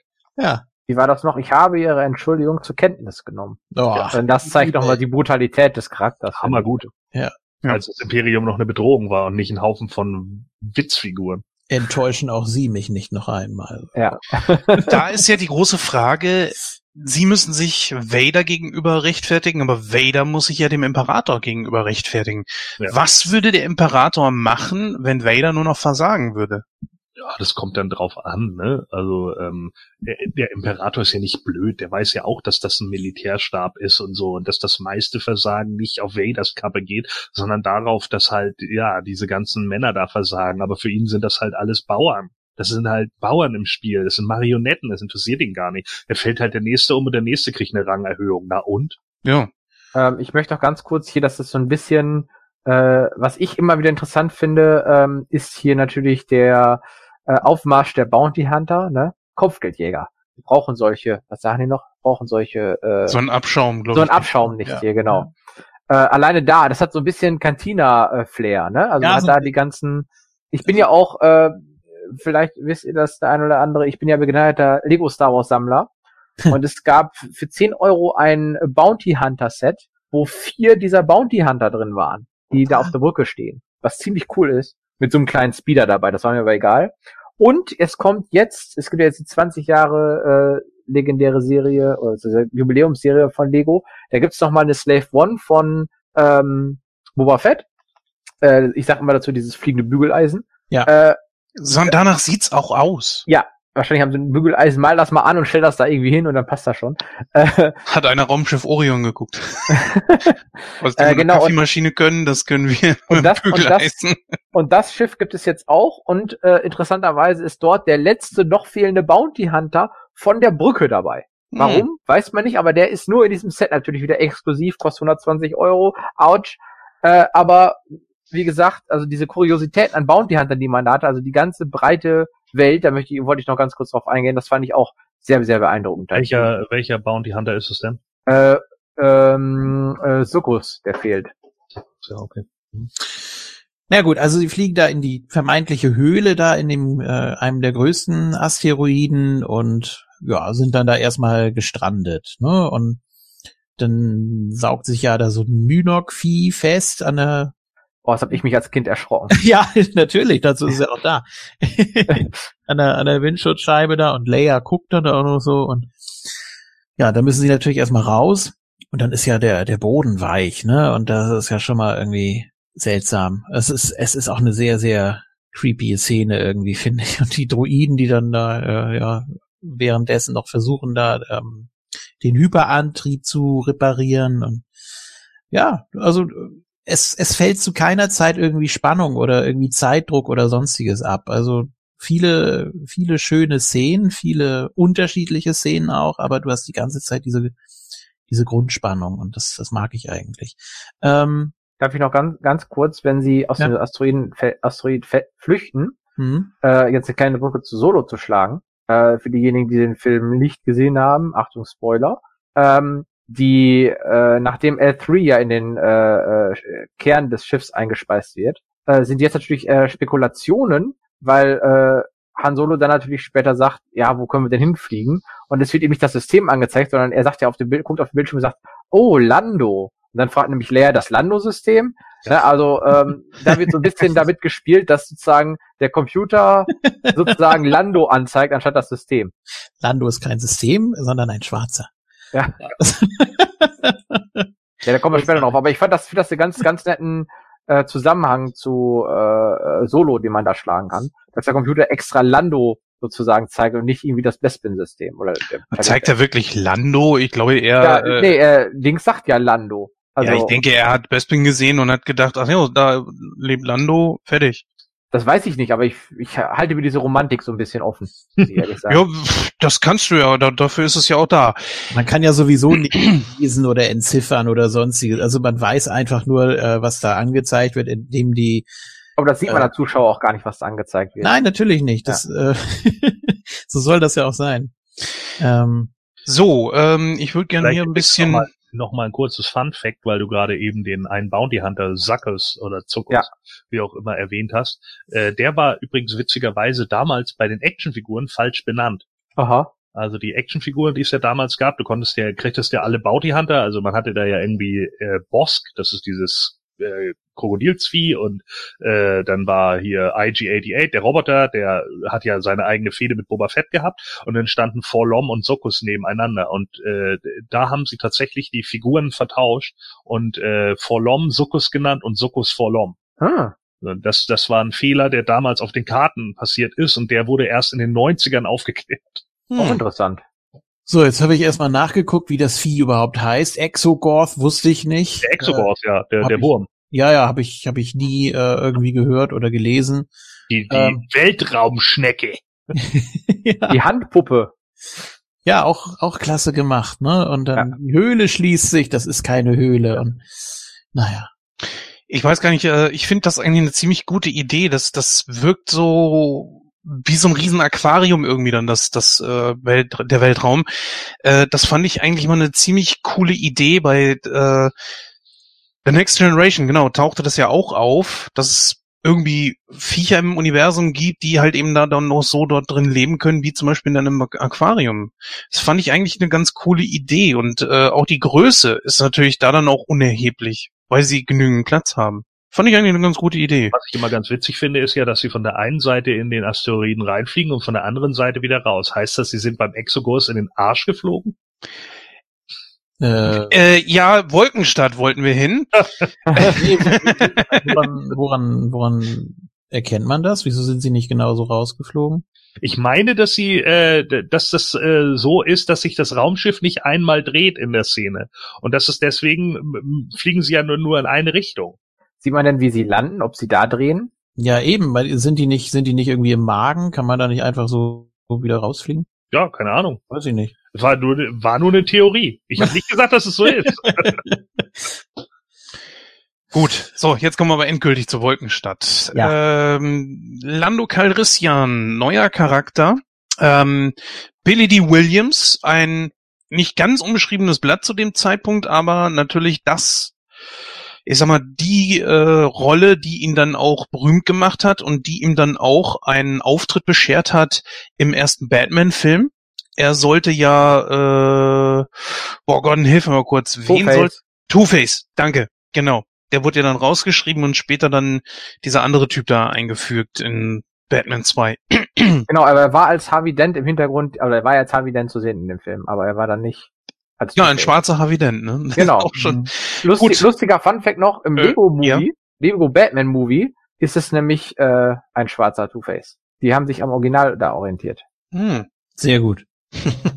äh, ja, Lando Calrissian, Stefan, was sagst du zu ihm? Ich mochte ihn eigentlich. Also er hat ja die, er hat so ein bisschen auch die, die, die zwischen ihnen Dynamik, ich mochte so diese Dynamik zwischen ihm und Han so ein bisschen, ne? Dieses hier rivalisierende und dann, ah, guck mal hier, da ist hier, guck mal die gute Leia, hallo, und dann wird Han so ein bisschen eifersüchtig und so. Fand ich, also das, dieses Zusammenspiel hat mir sehr gefallen. Ähm, hier nochmal auch Kudos an die ganzen tollen äh, Fans, die damals so äh, Episode 7 da auf der Comic-Con waren und dann fragte eine Person äh, ganz toll, ja, nachdem wir jetzt ja äh, Finn endlich als ersten schwarzen Schauspieler in Star Wars hatten, wann kommt ein Asiate? Und ich so, hast du Episode 5 und 6 nicht gesehen? Also, ähm, ja, hier auch, auch jetzt nicht nur hier, sondern auch in Episode 6 halt ein wichtiger Charakter, um auch die Story voranzutreiben. Ja, ist immer auch einer meiner Lieblingscharaktere gewesen.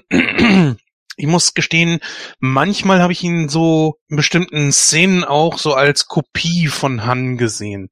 Er soll ja auch ein Schurke sein, aber habe ich nie so äh, irgendwie störte mich so auch dieser Vergleich. Ich bin ja nicht der Einzige, der das so gesehen hat. Und äh, Han sagt es ja auch selbst, er wird, dir, wird dir gefallen, ist ein Schurke, ja. so wie ich. Von daher war der Vergleich ja jetzt auch nicht ganz so von der Hand zu weisen von der Hand zu weisen. ah. ah, schlechter Wortwitz, ja, ich weiß.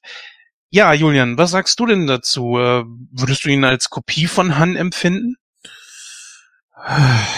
Nee. Ich glaube, Han ist zumindest nicht so bestechlich oder nicht so verschlagen. Ich weiß nicht, Han wird ja auch, das ist, ah, das ist schwierig. Man, man lernt Han ja viel besser kennen als Lando zu dem Zeitpunkt. Ähm, Natürlich, aber ich würde nicht sagen, dass Lando Calrissian da anders ist als wie Han.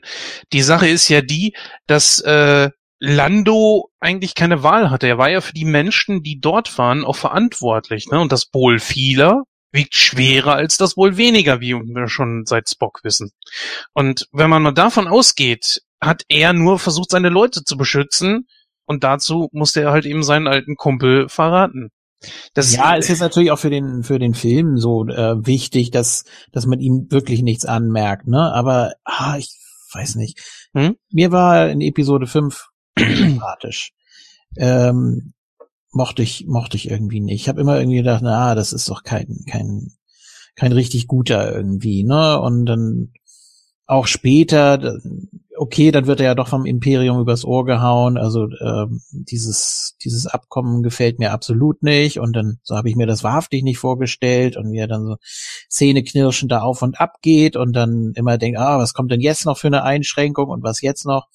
Ähm, er versucht schon wahrscheinlich, wissen wir ja nicht, das Beste rauszuhandeln für Han und Leia und ja, Puh, er, er nimmt es auch sicher nicht auf die leichte Schulter, aber er ist mir einfach zu, ich weiß gar nicht, wie ich es beschreiben soll. Zu glatt? Ja, am Anfang ja, ne?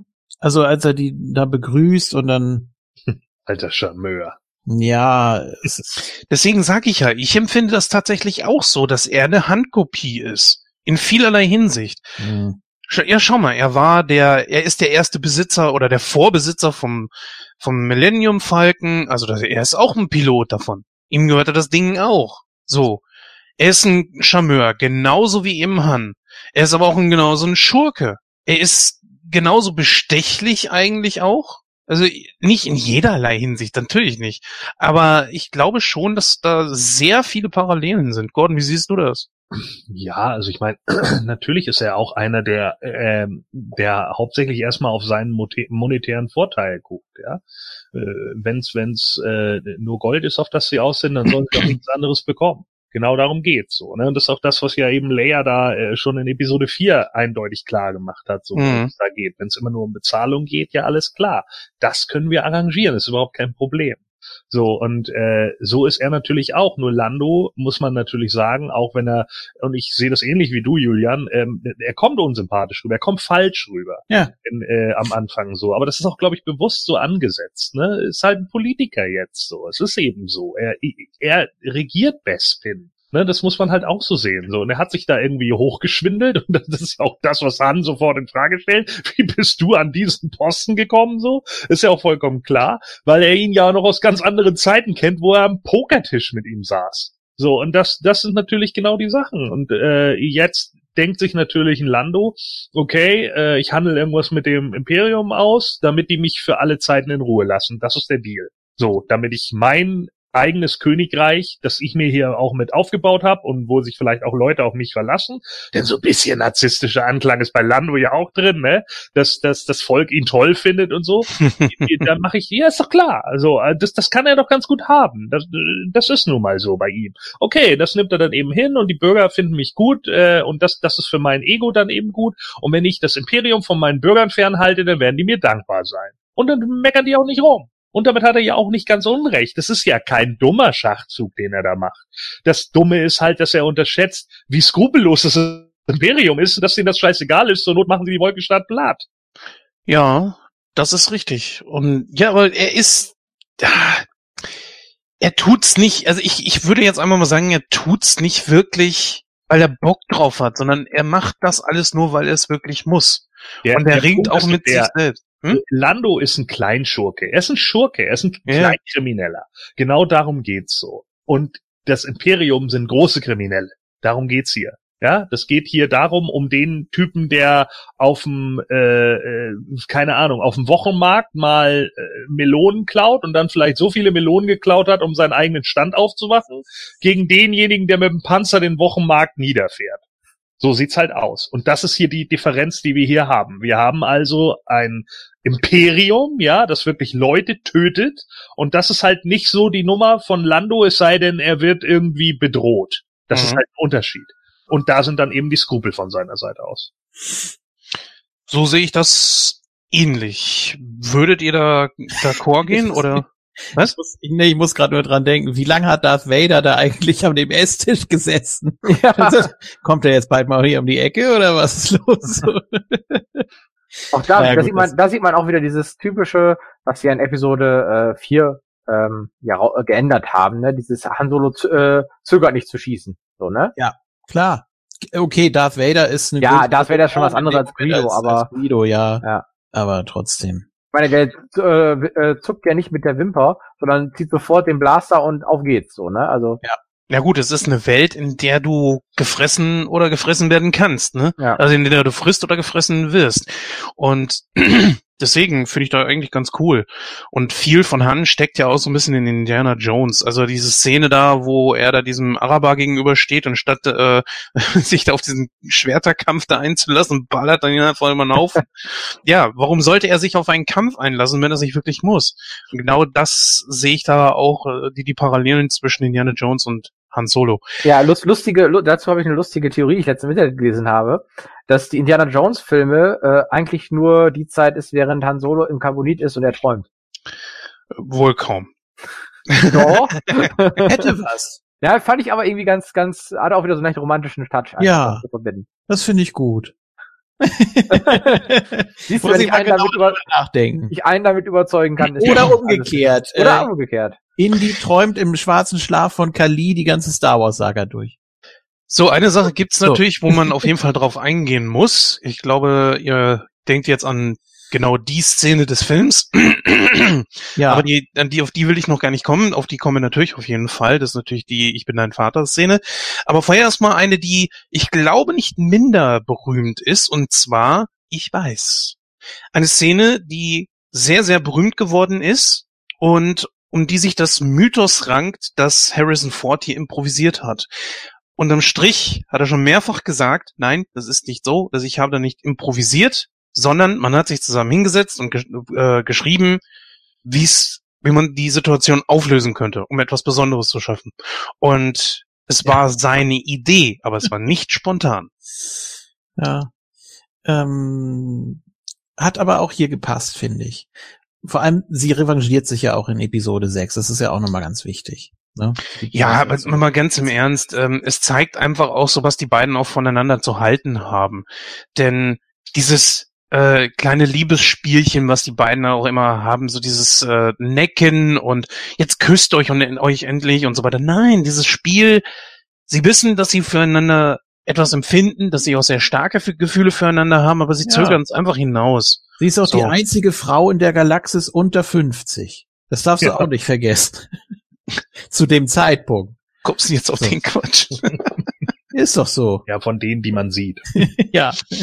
Oh Gott, oh Gott, oh Gott. Du meinst jetzt auch von der Rebellion her und so, ne? Ja, ja. ja nee, nee, ist, ist, schon, ist schon richtig.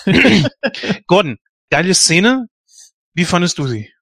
Äh, ja, natürlich, klar und auch ikonisch, ne? Also äh, natürlich, äh, I know oder ich weiß als Antwort äh, ist natürlich schon echt gut, dass sich die beiden da hingesetzt haben und da ist es auch vollkommen scheißegal, ob, das, ob dem Screenwriter dann hinterher da die Tränen gerollt sind. Manu, ich habe das ganz anders geschrieben. Ja, Und so, man kann auch mal äh, in, in einem Rewriting nochmal über Szenen nachdenken, ob man sie nicht noch anders irgendwie äh, aufsetzen kann. Und dieses Spielchen geht ja auch noch ein bisschen hin und her, selbst noch bis äh, Rückkehr der Jedi-Ritter. Ne? Äh, gut, wenn äh, ihr beiden soweit seid, werde ich euch später nicht im Weg sein. so, ja, hammer, hammer gut, einfach Han Solo, der Beleidigte, so, äh, du willst mich nicht, nee. hammer gut. Das Ja. ist doch, das ist doch im Endeffekt auch die perfekte Retourkutsche, die er sich sogar selber gibt, so, wo sie dann da hockt, nein, nein, du verstehst das falsch, Luke ist mein Bruder. ja, das ist, Nein. das ist halt einfach nur gut. Ja, super gut. Ja. Okay, dass sie ihn natürlich, dass sie Luke geküsst hat, naja. Äh, Ja. ja, ist auch so gut. Beste. oh, oh, oh. Ja, wirklich eine, eine geile Geschichte. Also Ja, ganz das kurz passt und auch da passt es wieder mit der Szene dann äh, zurück in die Jedi-Ritter, wo, wo sie dann irgendwie sagt, ja, ich weiß, ich habe es immer gewusst. So, ja, äh, weil sie es in dem Moment gemerkt hat. Weil es ist was anderes, wenn du deine, deine Mutter küsst. Es ist was anderes, wenn du deine Schwester küsst oder sonst irgendwie was. Und ich denke, in dem Moment, wo sie ihn geküsst hat bei Imperium schlägt zurück, da hat sie gemerkt, irgendwas stimmt hier nicht. Ja. Das ist jetzt natürlich nur reine Interpretation von dir, aber äh, das ist natürlich auch ein Stilmittel, was man in anderen Filmen, zum Beispiel Zurück in die Zukunft Ja. zwei sieht. Nee, eins sogar. Ja. Tatsächlich, eins. Warum nicht? Kann man so stehen lassen. Ja, klar. Das ergibt absolut einen Sinn. Äh, ja, ähm, wo, wo Gordon gerade wieder äh, Chewie so schön parodiert hat, der wird ja auch nochmal von seiner sehr menschlichen Seite gezeigt, als er versucht, C3PO wieder zusammenzuflicken. Auch eine schöne Szene, äh, wo er da rein, oh, wie schön, ein vertrautes Gesicht zu sehen. Und, Nein, was? Bitte stehen Sie nicht extra auf. Und dann siehst du ihn da durch die Gegend fliegen und denkst so, oh Gott, C3PO ist Geschichte. Und Chewie merkt das und dann sammelt er die ganzen Einzelteile von ihm und dann ist er da ja noch in dieser äh, Schrott, Fabrik. ja, dieser, dieser Schrottverwertung. Ja, heißt aber tatsächlich Agnords. Meine Güte. Ja, und dann äh, Actionfigurensammler, ich muss die Namen kennen. mein Kopf, er sitzt verkehrt herum. Ja. Törichter Brüllaffe oder was auch immer. er Ja, genau das. Ja, so. Und dann macht er ihn wieder aus. ja, schön. Und wie er Oh, ja, ja, ja, das fühlt sich wirklich sehr gut an. Ja, genau. Und Jetzt kann ich nichts mehr sehen. dreh dich um. Ja. Dreh dich um, du Haariges. ah, super. Ja, solche Szenen, die fehlen einfach in den Prequels und in den Sequels. Ja, Man versucht immer wieder, es ist Situationshumor, es ist Situationskomik, es sind coole Sprüche an solchen Sachen. Klar sind die teilweise cheesy, aber sie passen. Ja. Das ist das Ding. Und das ist was, was sie heute einfach verpassen. Da wird Humor reingedrückt, auf Teufel komm raus. Und das ist scheiße. Ja, man hätte sonst vielleicht auch nichts für C3PO gehabt und so hat man das ganz gut miteinander verbunden. Und das sind ja keine zehn Minuten, die dieses ganze Zusammenspiel geht. Und ich finde das einfach toll gemacht, dass man das da so noch eingefügt hat. Es geht von der anderen Storyline nichts verloren und äh, es sind einfach zwei Charaktere, die hier vermenschlicht werden. Und das finde ich super. Ich muss kurz äh, einhaken. Ich finde, bei den Prequels gibt's auch noch ganz guten Humor. Also so schlecht ist er jetzt nicht, außer in Episode 1. Aber 2 und 3 gibt's auch so einige lustige Szenen. ja, aber in den neuen ist das echt reingepresst. Ja, ja, Das jetzt hier durch diesen, äh, jetzt auch nicht nur unbedingt Episode 7 und 8, sondern auch in äh, Solo zum Beispiel, hier dieser äh, Androide oder Roboter, was, was ist denn das, ein Androide Ja, oder äh, Roboter? er ist ein Roboter. Ja, äh, boah, Nerv, ey. Hä? Ein Androide mit, mit, mit einem äh, Gleichgerichtigkeitsfimmel? Was soll denn das? Du bist das, wo- wofür du programmiert wirst und, und wenn man dich anders programmiert, dann interessiert dich das nicht mehr. Was, wer, wer denkt sich so ein Quatsch aus? Ich fand aber, äh, ganz kurz, wenn wir von denen noch reden, bei Rogue One mit äh, K2 passt das aber an ganz vielen Stellen. Das wirkte sehr natürlich. Weil er als Roboter so ein bisschen nicht wusste, damit umzugehen. Ne? Wo, wo, wo, wo Jin da in der Stadt schießt und er so, äh, du weißt, dass, dass ich das nicht war. Ja, ja, klar, klar, klar, so, ne? Also, Ja, natürlich. Aber dass, dass äh, so ein Roboter beziehungsweise so ein Androide da irgendwie ein Selbstbewusstsein hat, geschenkt. Das, das ist okay. Aber letzten Endes kommt es ja auch immer wieder drauf an, es ist ein Ding. Ja, man, man, man vermenschlicht es dann in dem Moment natürlich auch und klar ist das Vieh dann, äh, das Vieh, das Teil dann einem sympathisch und trotzdem, wenn ich es irgendwo an einen Computer anschließe und umprogrammiere, ist all das, was vorher da war, weg. Und ja, aber ich finde einfach bei diesem, wie, wie hieß der Androide, der, dieser Social Justice Androide aus Solo? L3. Hm. Lead. Ja, Lied. total, total ja. hirnrissig. Also das war eher total nervig. Und da bin ich nicht der Einzige, das ging im Netz rum. Das war mit einer der nervigsten Sachen an, an diesem Film. Ich fand den eigentlich ziemlich spaßig, den Androiden. Ich sage nicht, dass ich nicht auch irgendwo gelacht habe, aber in jeder äh, Situation kann ich sonst irgendwas für dich äh, tun. Äh, selbst, äh, nee, was war das? Selbst Equal Rights oder Equal Rights oder so sagt es zumindest im Original. Gleichberechtigung, ja. ja. Es geht ja Hä? darum, ja, wieso gleich? Ja, ich meine, es geht ja darum, dass es eine emotionale KI sein soll. Mhm. So. Und diese emotionale KI, die wird halt eingeschleust nur von dem, was Menschen eben oder Bewohner des, des Universums in Star Wars, wie auch immer, eben wissen. So, und was, was kannst du denn jemandem geben, äh, äh, was derjenige nicht weiß? Äh, natürlich kann sie das nur imitieren. Sie kann nur glauben, so, ja, ich liebe dich und bla bla bla. Und wenn du äh, ihr halt so ein so ein Chip einbaust und dann sagst, jo, die ist halt auf Krawall, ja, weil ich das als KI sinnvoll finde, äh, dann, dann ist das eben so. Das ist wie Data, der durch Q lachen darf.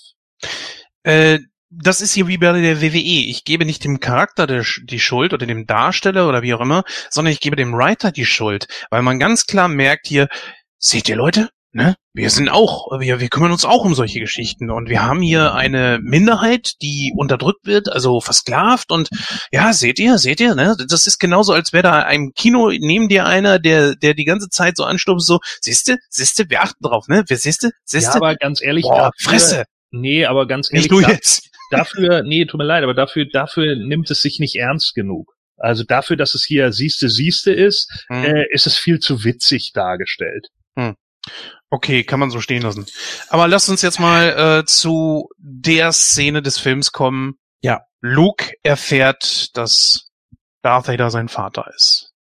Eine oder vielleicht sogar die stärkste Szene des Films. Wir haben ja schon vorhin am Anfang gesagt, wie das Ganze sich äh, verhalten hat, dass man extrem versucht hat, das zu verheimlichen. Das ist, ist natürlich auch gelungen. Erst einmal der Kampf zwischen den beiden. Es ist das erste wirkliche Aufeinandertreffen der beiden überhaupt. Und das erste richtig gute choreografierte Lichtschwert-Duell. Ich finde, ähm, ja, Obi-Wan gegen Darth Vader war einfach zu behebe.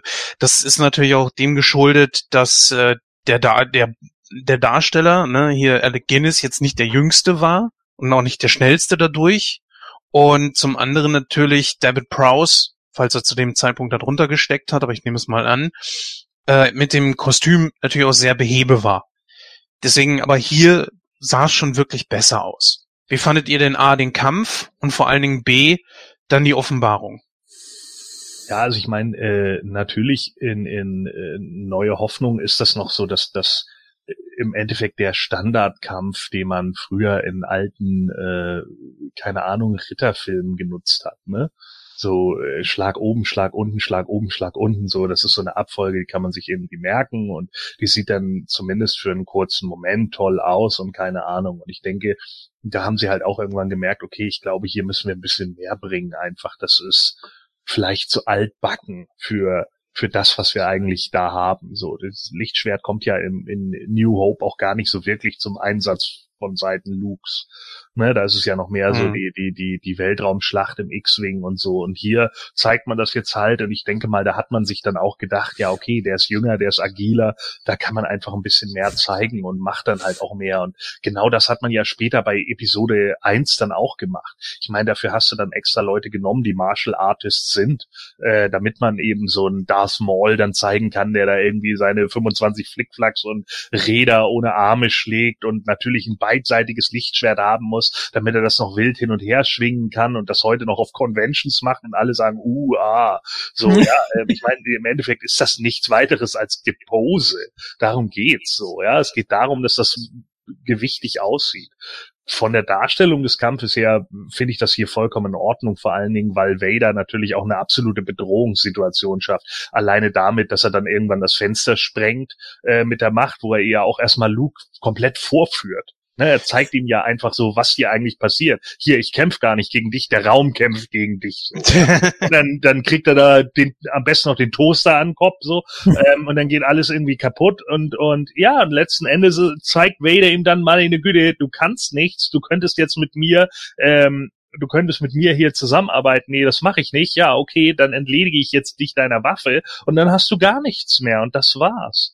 Und dann, Aber- ja. Nee, aber er will ihn doch von Anfang an nicht töten. Nein, nein, meine ich ja auch. Also, ja, ja, also, äh, nee, das kam jetzt eben so rüber, ja gut, wenn du jetzt gar nichts mehr hast, dann mache ich dir jetzt das Angebot, mit mir zusammen über die Galaxis zu herrschen. nein, natürlich Aber nicht. das will er äh, von Anfang an natürlich. Richtig, ja. aber er ja. zeigt dann ja damit Luke, jetzt bist du auch noch deine Hand los, so, du hast Ja. keine Waffe mehr, du bist chancenlos in dieser Nummer. Genau. Darum Mhm. geht's ja einfach, ne? Es geht ja genau darum. Und dann kommt ja das viel falsch zitierte Zitat. Ja. Nein, ich bin dein Vater. Darf ich dir mal eine provokante Frage stellen, Gordon? Nee. So, Gut, weiter geht's. Stell dich dir.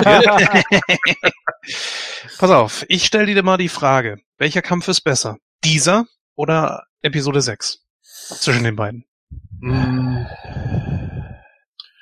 Ja, ist schwierig zu sagen. Die haben Mhm. beide was für sich, weil ähm, de, geil ist es natürlich bei Episode 6 einfach am Schluss, wie er wirklich durchdreht und wie dann der Chor einsetzt. Das hat einfach was. Ähm, das Ende des Kampfes bei Episode 6 finde ich schwach, weil Vader sich von alleine hinlegt, wenn du mal genau darauf achtest. Hm. Ne, bevor er ihm die, die Hand abschlägt im, im äh, äh, sechsten Teil, Ja, Ähm, unterzuckert oder so. ja, genau.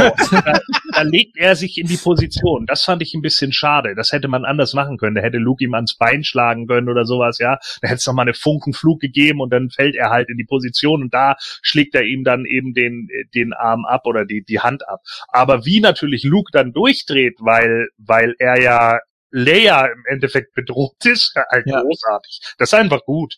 Ja, Ja, weil also- das, das, der, der Kampf, das ist ja ein reiner.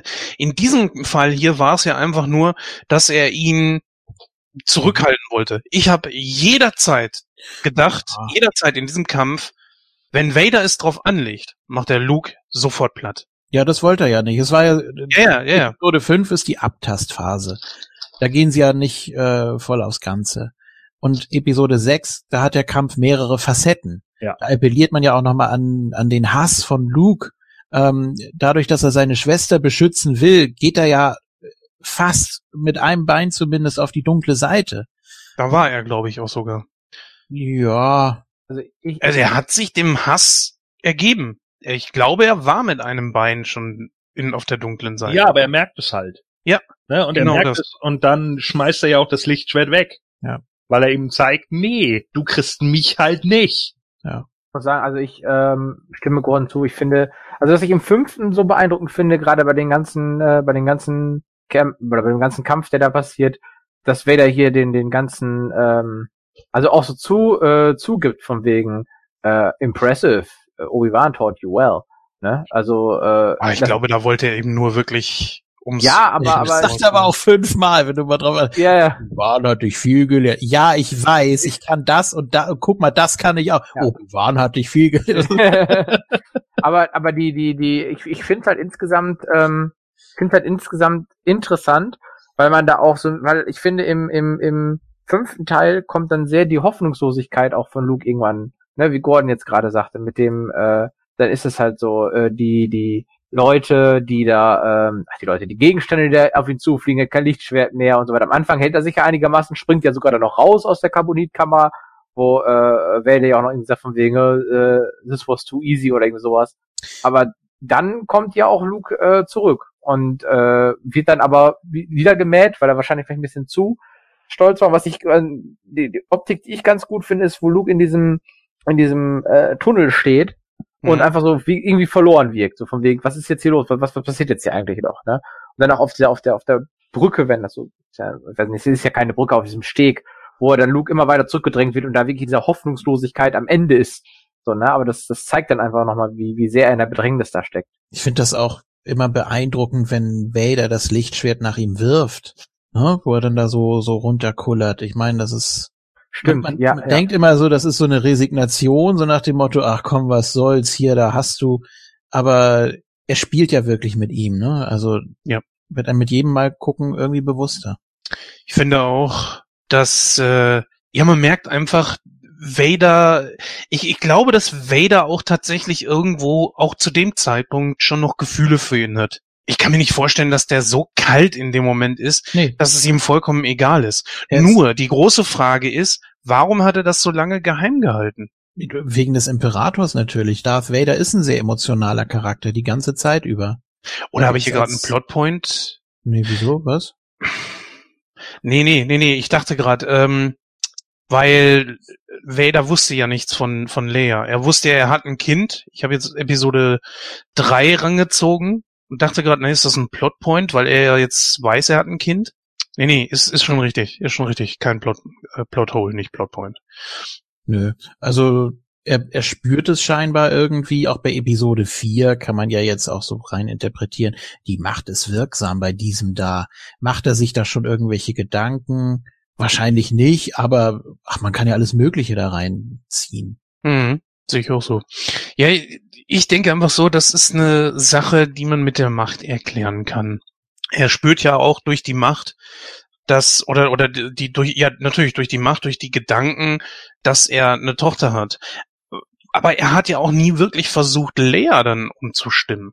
Nö, er hat es nur als Druckmittel benutzt, um Luke zu kriegen.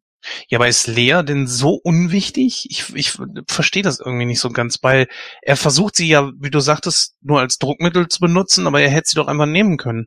Hatte er doch. Er hat das so alles versucht in Episode 4, auch mit dem äh, Da Na. wusste er es aber noch nicht. Nö, da wusste er es nicht, aber da hat er sich natürlich dran erinnert, ja, die ist, die ist tough, die kriegt man nicht so leicht, aber wenn ich Luke das jetzt erzähle, dass wir das versuchen würden, wenn er sich nicht ergibt, dann locke ich ihn vielleicht aus der Reserve und damit hatte er ja auch Erfolg. Natürlich wusste er, dass Leia nicht mal eben so, ja, okay.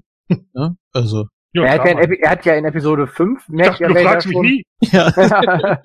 Äh, in Episode 5 merkt ja, also er kann ja in 4 sehen, wie tough äh, Leia ist, aber in 5 auch, wie schnell äh, Luke sozusagen äh, ja äh, aus der Fassung verlierbar ist oder sowas. Ne? Da auch dieses irrationale, um jetzt auf diese Szene natürlich weiter einzugehen, ähm, dass er dann einfach in ab lieber lieber sich umbringt und so weiter. Ne? Also diese völlige Resignation, ähm, wo Vader ja eigentlich gedacht. Ich finde das immer großartig, wie Vader da so hinterher guckt, wenn Luke da runterspringt. ja, Ähm, das ist krass. Ja. Das ist so, also damit hat er wirklich nicht gerechnet. Also er mag ja wirklich viel, äh, viel vorahnen oder auch irgendwie viel spüren auch, aber das war wirklich so, oh, ja.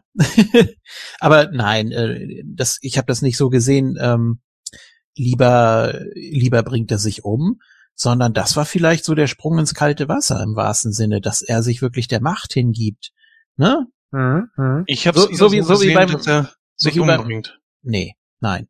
Das ist so wie beim letzten Einhorn, Schmendrick, wenn er sagt, äh, Magie, tu, was du willst. Er weiß nicht mehr weiter und dann eben, ne, gibt er sich eben hin. Und das hat Luke ja auch gemacht. Also er wollte sich nicht umbringen. Also äh, ich weiß nicht, wie gut er äh, sich da auskannte, auch mit der ganzen Physik und der ganzen Mechanik da. Äh, das ist ja alles noch, äh, das ist doch alles noch Bespin, ne? Das ist alles noch Bespin. Ja, ja, genau. Ob er sich da vorher irgendwie schlau gemacht hat, wie das da funktioniert und dann diese, diese Schächte, die einen da reinziehen und Glaube ich nicht. Na, Nee, glaube ich nicht. Ich glaube schon, dass er einfach einfach losgelassen hat. So besser, bevor der mich kriegt, kriegt, äh, kriegt mich keiner. Dann beende ich es lieber selber. ja, da hat dann auch die Vision wieder vielleicht aus äh, von von Dagobah. Das sind aber Interpretationen. Ich ja, weiß nicht, das natürlich, ist- natürlich. Dass er dann, äh, also Vader reicht ihm ja die Hand und sagt, lass uns als Vater und Sohn über die Galaxis herrschen. Und Vader weiß eben zu dem Zeitpunkt noch nicht, dass er ihn mit mit Macht äh, nicht kriegt. Also Ich jetzt, finde, Macht, der jetzt nicht Macht im Sinne von von der Star Wars Macht, sondern im Sinne von Herrschaftsmacht. Ich finde, es gibt eine Situation, die wir nicht außer Acht lassen sollten, die viel wichtiger ist als das, was Luke in dem Moment gedacht hat. Nämlich, dass man sieht, dass Vader sein eigenes Süppchen kocht. Er plant schon, den Imperator zu stürzen. Denn das ist ja die Aussage, die er damit trifft, indem er sagt, stimmt. lass uns gemeinsam über die, über die äh, Galaxis herrschen. Ja gut, der Imperator wird das mit einkalkuliert haben. Ähm, Muss er ja, wenn, wenn er nach der Regel der zwei geht, Oh. muss ja irgendwann, vielleicht Ah, ist das nee, auch das- der, nein, Ja. das, das kollidiert mit der Aussage vom Imperator, nimm deines Vaters Platz an meiner Seite ein. Mhm. Das funktioniert schon mal nicht. Also als äh, Dreiergespann hätte das nicht funktioniert. Ja, wieso? Dann hätte vielleicht Vader, vielleicht hat Vader gedacht, mit Luke, ich glaube, beide sehen ja in Luke denjenigen, der ihnen sozusagen äh, eine neue Machtposition innerhalb der Galaxis gibt. Vader, weil er sozusagen dann der Ma Meister ist und sich der Imperator entledigen kann. Und der Imperator, weil er sich Vader entledigen kann. Äh, wenn man ähm, einige wieder Comics liest, dann äh, ist halt der Imperator enttäuscht davon, dass äh, ja Vader jetzt nicht, also sozusagen dass aus Anakin Vader geworden ist und jetzt nicht mehr dieser Superkrieger ist, sondern halt jemanden, der in einem äh, Anzug gefangen ist. Ja, du brauchtest Hm. ja auch den Imperator eigentlich nur, damit noch jemand böser ist als äh, Darth Vader wieder, ähm, damit du da praktisch so ein Druckmittel hast, dass er sich dann eben gegen Luke stellt und dann ja nein und sonst hättest du den Imperator ja gar nicht gebraucht.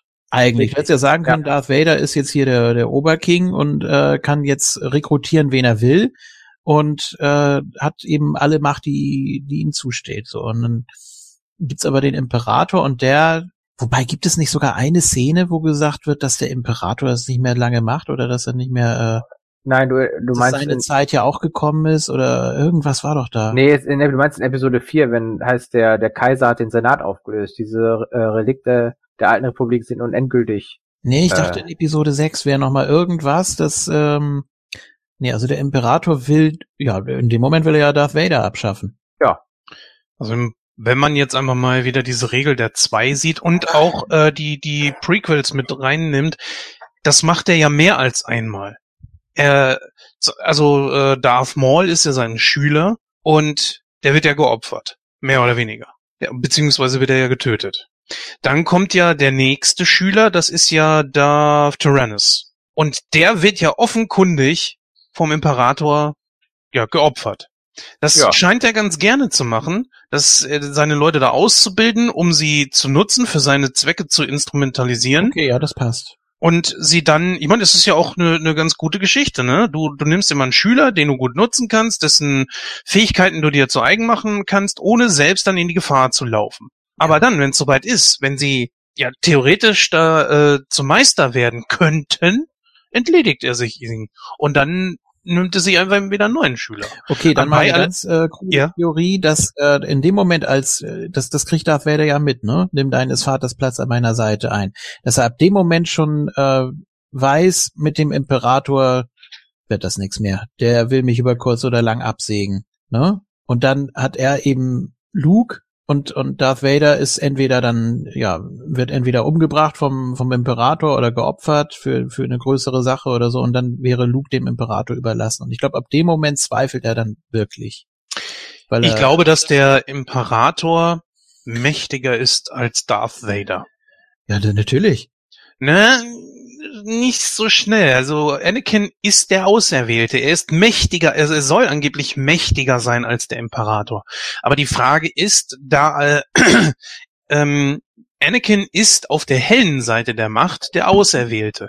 Er wechselt aber zur dunklen Seite. Und da ist die Frage, ob er dann immer noch so stark ist, wie wenn er, wie als äh, Jedi. Als Jedi wäre er vielleicht der mächtigste von allen geworden. Aber ein Sith ist ja nur schon mal wieder was ganz anderes. Ja aber Verstehst du meine Denkweise dahinter? ja er, er wurde ja zum. Sith, weil er ja er war er war ja ungestüm er war ja ungeduldig und er wurde arrogant und hat gefordert statt sich etwas zu verdienen und ich finde als Darth Vader wirkt er fast sympathischer weil er ähm, ja er, er wirkt so so nachdenklich Mhm. irgendwie auch ein bisschen souveräner. Weiß nicht, ist ein ganz, Ja, ist ganz, ganz schwieriger Charakter ab einem gewissen Zeitpunkt. Also Luke ist ja letztendlich seine Schwäche, kann Ja. man ja so sagen. Man fragt sich nur, ab welchem Zeitpunkt. Ne? da Gordon gerade das Zeichen gegeben hat, dass er los muss, wir sind ja auch schon fast eigentlich durch. Ähm, Gordon, gib uns doch mal bitte dein Fazit und auch schon deine prozentuale Wertung. Wertung. Ja. Genau. Also, also ähm, ja, äh, Imperium schlägt zurück. Äh, wir hatten damals eine Mieterin, äh, die hatte sich die Dinger auf VHS kopiert. Oh, das darf man ja nicht raubkopieren. Ne? Und äh, da habe ich den, den damals dann häufiger schon gesehen, äh, als es da noch diese geilen alten VHS-Cover gab. Die neuen DVD-Cover, die sind ja alle scheiße. Sondern ich will immer, ich will immer wieder dieses alte Cover, wo es alles gezeichnet war. Das war einfach äh, oder gemalt war. Das war einfach großartig. Ähm, den Film habe ich äh, also weiß ich nicht, bestimmt über 50 Mal gesehen. Äh, der ist äh, bis heute immer noch großartig. Ich finde, jeder Bereich äh, ist da gut abgedeckt äh, worden. Mir hat die, die Schlacht um Haut genauso gefallen wie äh, Dagobah und auch der, der Kampf am Schluss äh, gegen Vader. Und Luke ist immer kopfüber. Ne, erst beim, beim Wampa und dann bei Yoda und dann am Schluss hängt er ein Bespin Kopf über. also das ist die, die gesamte Zeit. Also das ist der wahre Upside Down, ne? Alles steht ja. Kopf hier. Stimmt war ja, das war der wirkliche. Und äh, natürlich auch das Ende, ähm, auch das Open End hat mich natürlich damals auch äh, auf jeden Fall noch auf den dritten Teil. Äh, und ja, es ist der dritte Teil. Ja, äh, warten lassen einfach, äh, also auf die Rückkehr der Jedi-Ritter. Und äh, den habe ich natürlich dann auch sofort danach äh, verschlungen und fand den natürlich auch großartig.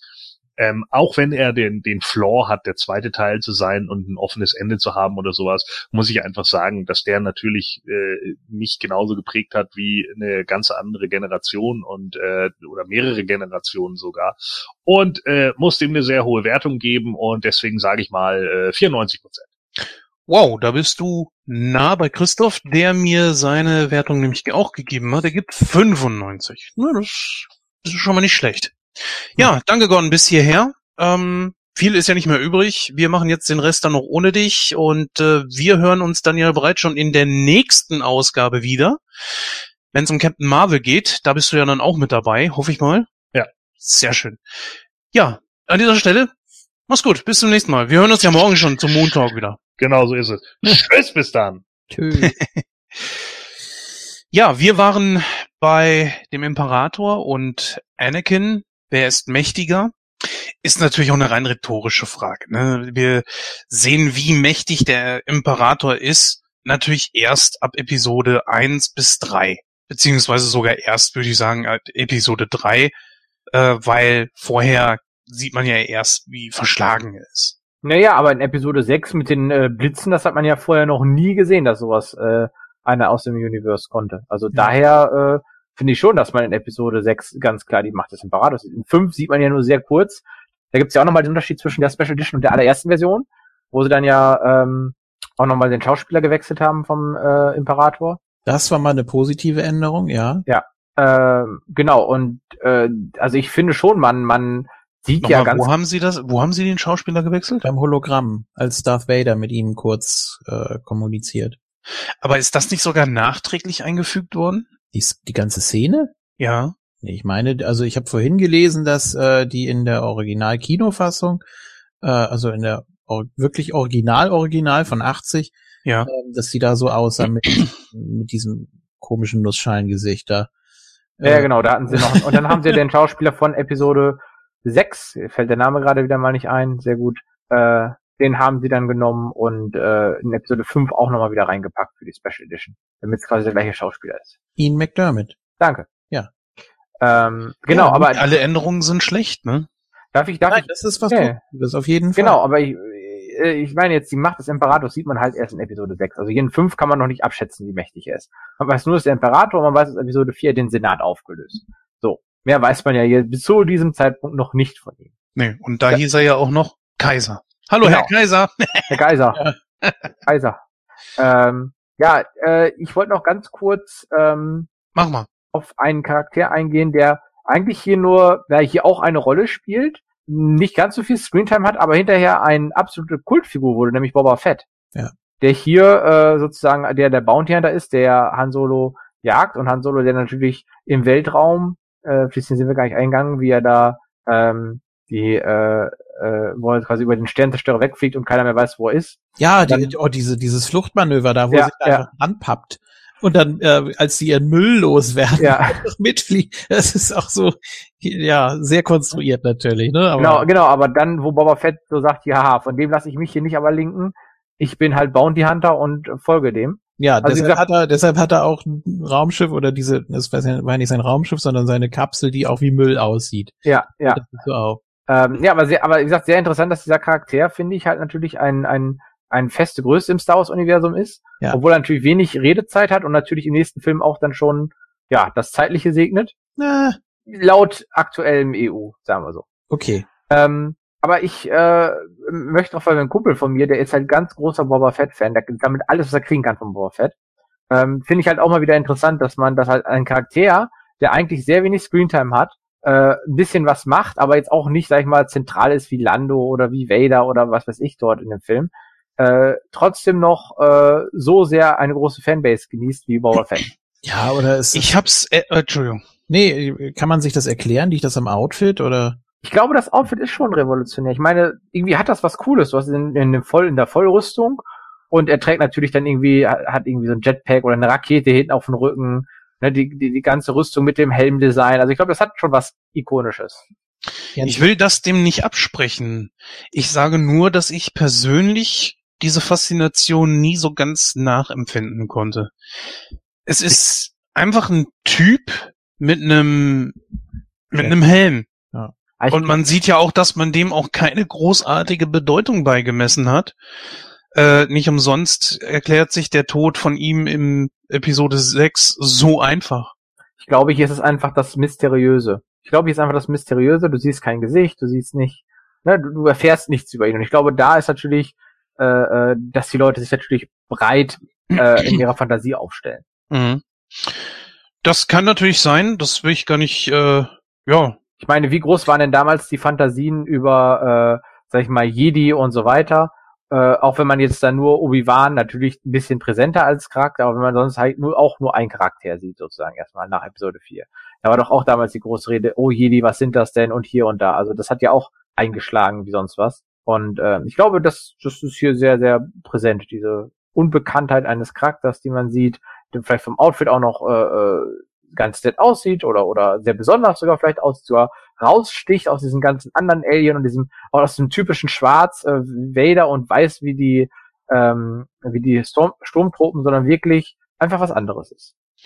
Ja, also Star Wars hat ja generell irgendwie so sehr, sehr ikonische Dinge geschaffen. Star Wars ist eben der Vorreiter. Und wenn man sich mal anguckt, was in der Zeit sich alles an Star Wars orientiert hat. Star Trek vielleicht nicht so ganz, aber Kampfstern Galactica, alleine nur zum Beispiel diese, diese Raumschiffe, die sie da hatten. Die sahen ja so dermaßen danach aus wie, wie die äh, X-Wings.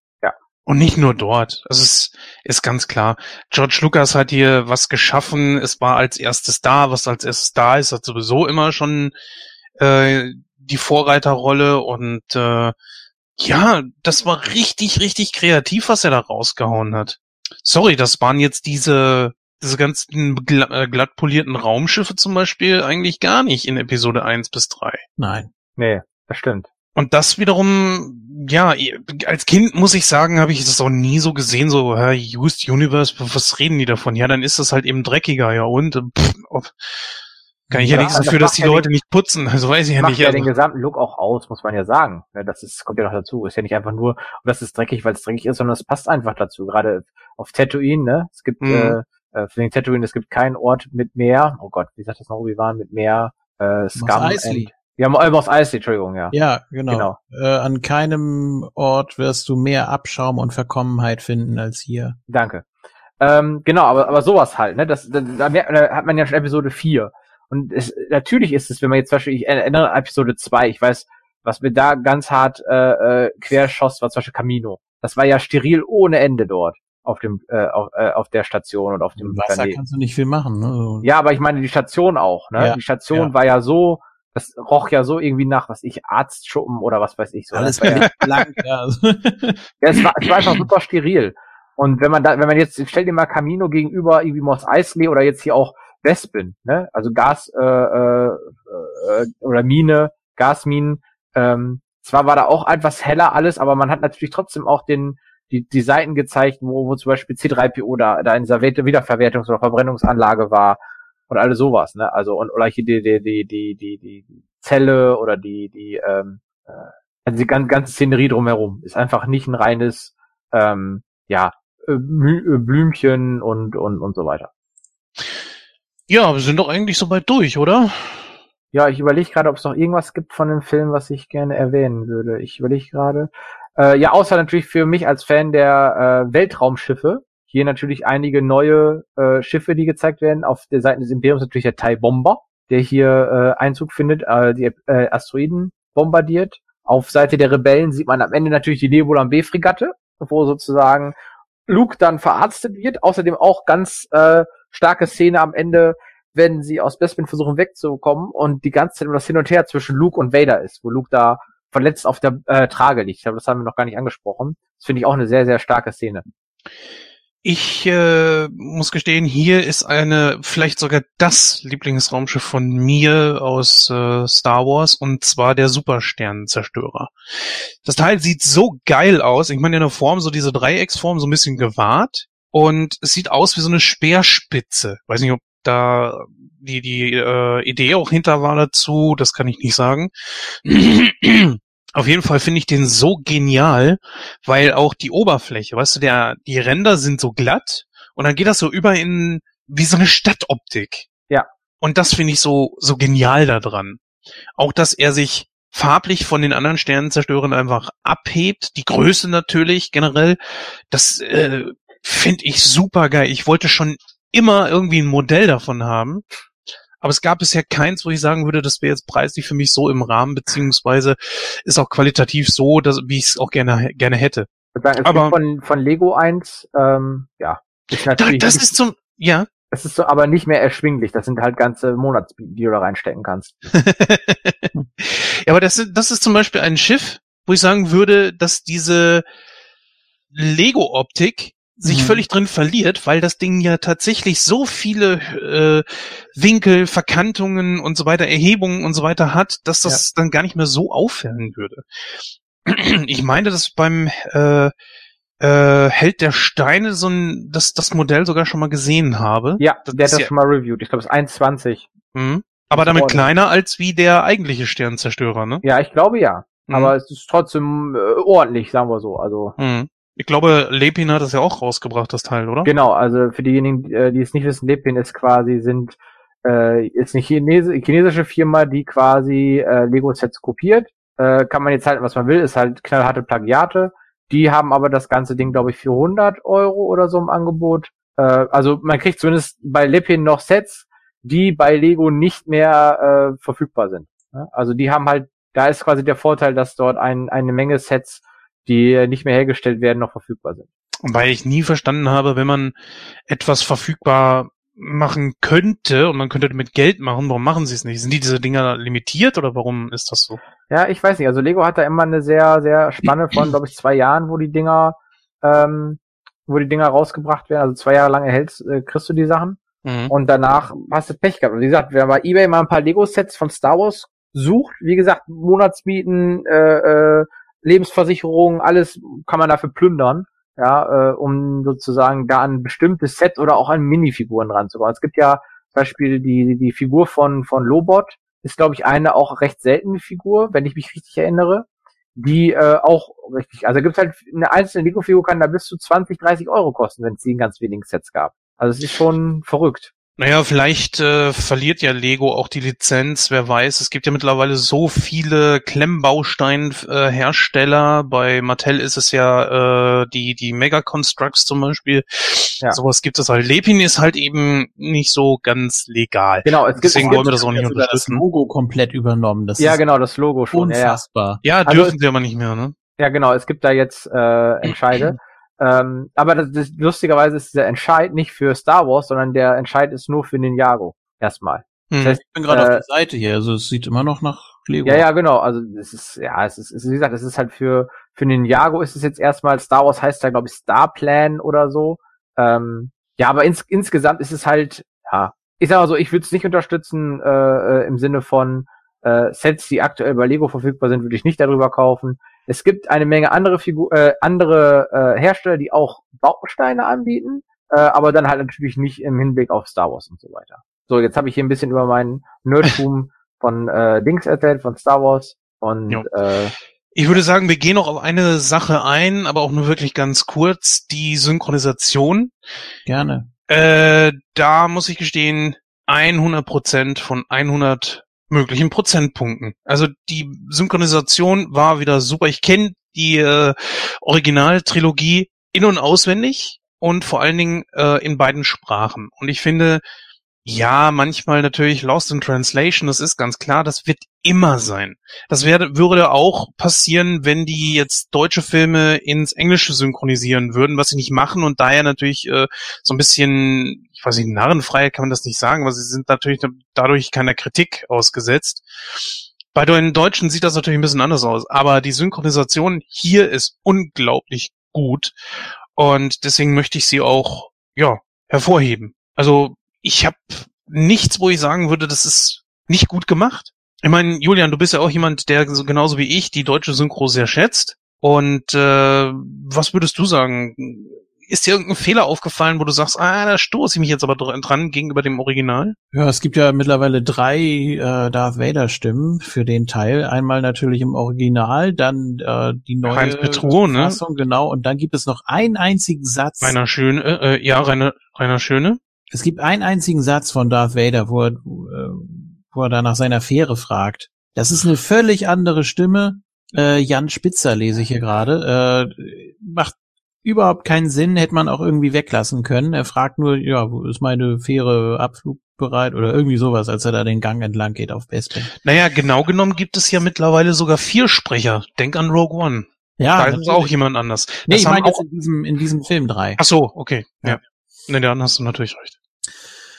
Ja, und ansonsten die üblichen Verdächtigen, an die man sich einfach auch gewöhnt hat und die man als Kind schon liebt, natürlich.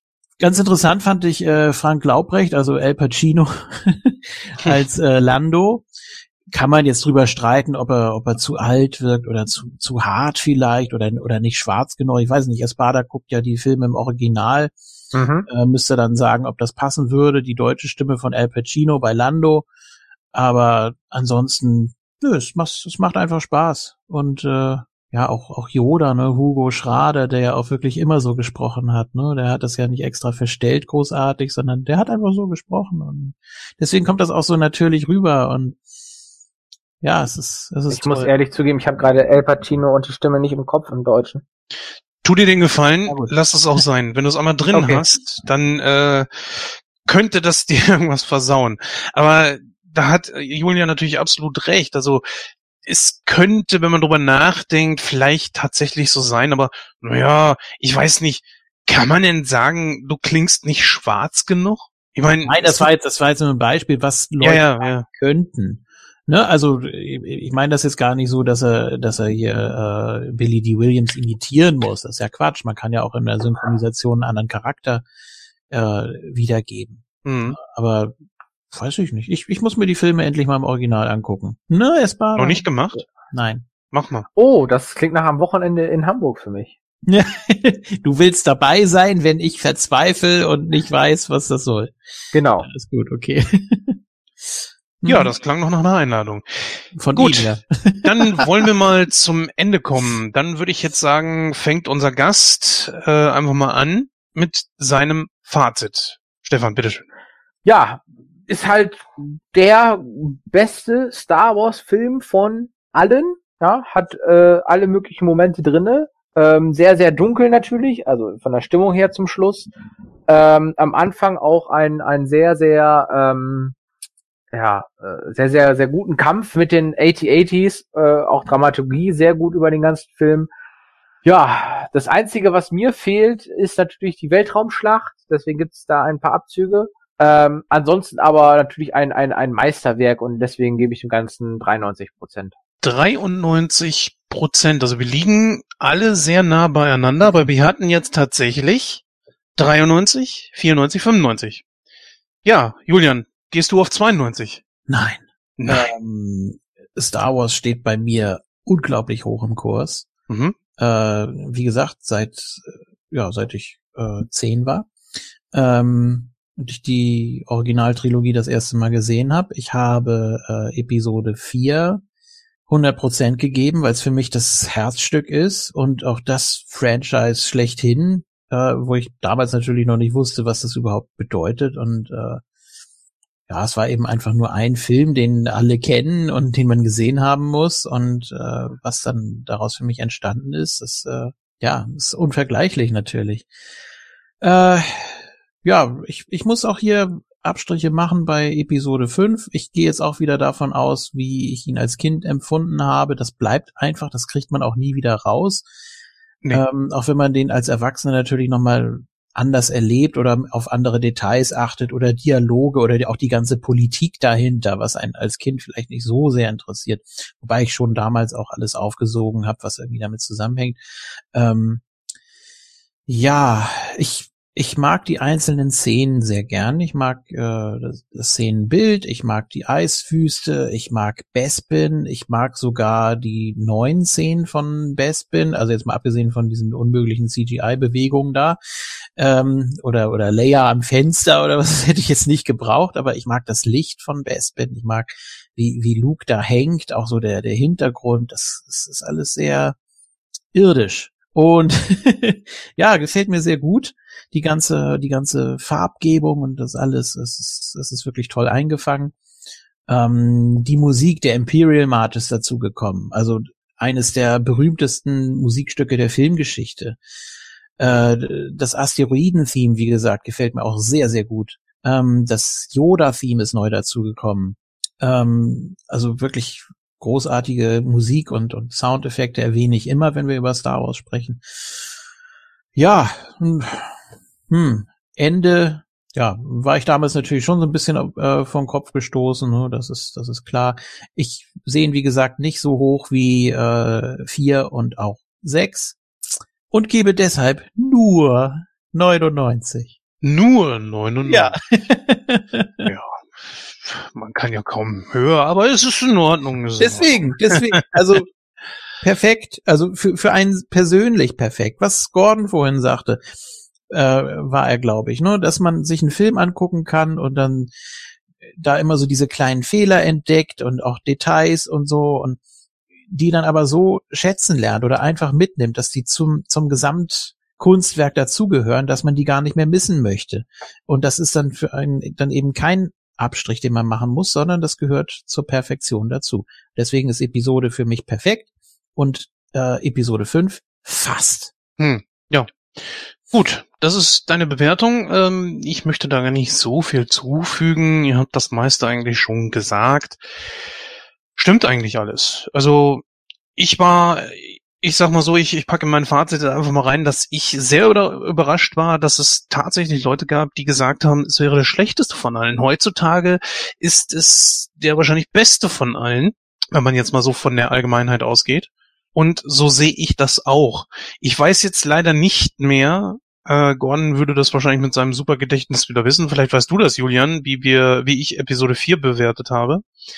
Oh, nee. Irgendwas in den 90ern wahrscheinlich, ne? Also ich muss hier jetzt natürlich höher gehen und da ich es nicht mehr genau weiß, würde ich, mache ich du. Ich gehe auf 100. Okay. Das ist auch Premiere, das habe ich glaube ich bisher noch nie gemacht. So, und dann kommen wir, wenn wir das Ganze noch durch fünf teilen, auf eine Wertung von 96,2. Abgerundet sind das 96 Prozent für die Rache, ach Quatsch, das Imperium schlägt ja. zurück. Die Rache. Oder auch, ich muss es einfach nochmal erwähnen, im Original Title Scroll im Deutschen, das Imperium schlägt Zyruk. es, ist, es ist so schön. ah, Zyruk. Ja, das ist es. Gut, liebe Hörer, äh, wir haben es vorhin schon angekündigt, wir sind noch nicht ganz durch. Hm, leider ist Gordon nicht mehr mit dabei. Der Christoph wird wahrscheinlich auch nicht mehr reinsneaken. Das ist jetzt auch nicht so schlimm. Wir sind ja immer noch zu dritt und wir werden uns jetzt einem nicht so schönen Thema widmen. Da kann ich dann auch verstehen, dass Gordon dann früher gegangen ist, obwohl es einen anderen Hintergrund hat. Aber ja, wir holen mal den Hollywood-Stammtisch wieder aus der Mottenkiste für leider unschöne Themen. Bis gleich. So, liebe Hörer, herzlich willkommen bei einer neuen Ausgabe vom Hollywood Stammtisch.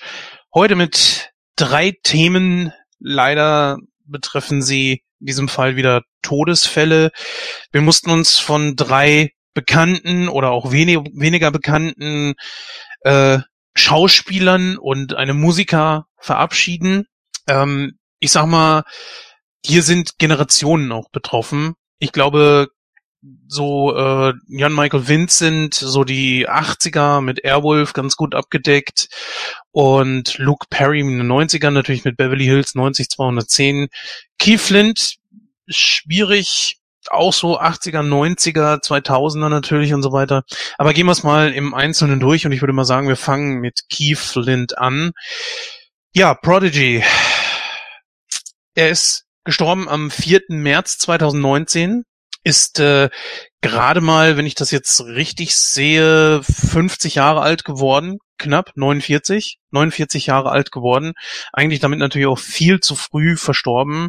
Stefan, wie sieht das bei dir aus? Key Flint, Prodigy, hast du irgendwelche Berührungen mit der Band? Äh, ich muss leider sagen, gar nicht. Ähm, ich kenne auch nur das Lied Firestarter, aber ich habe echt keine, keine, äh, keinen Bezug. Das Einzige, was mir äh, bekannt ist, ist natürlich, ähm, ich sag mal so, das Aussehen, weil er da natürlich sehr, ähm, er hatte sehr markantes Aussehen, ne? Das, das, das, das ist mir immer in Erinnerung geblieben, aber ich muss leider auch dann wirklich passen.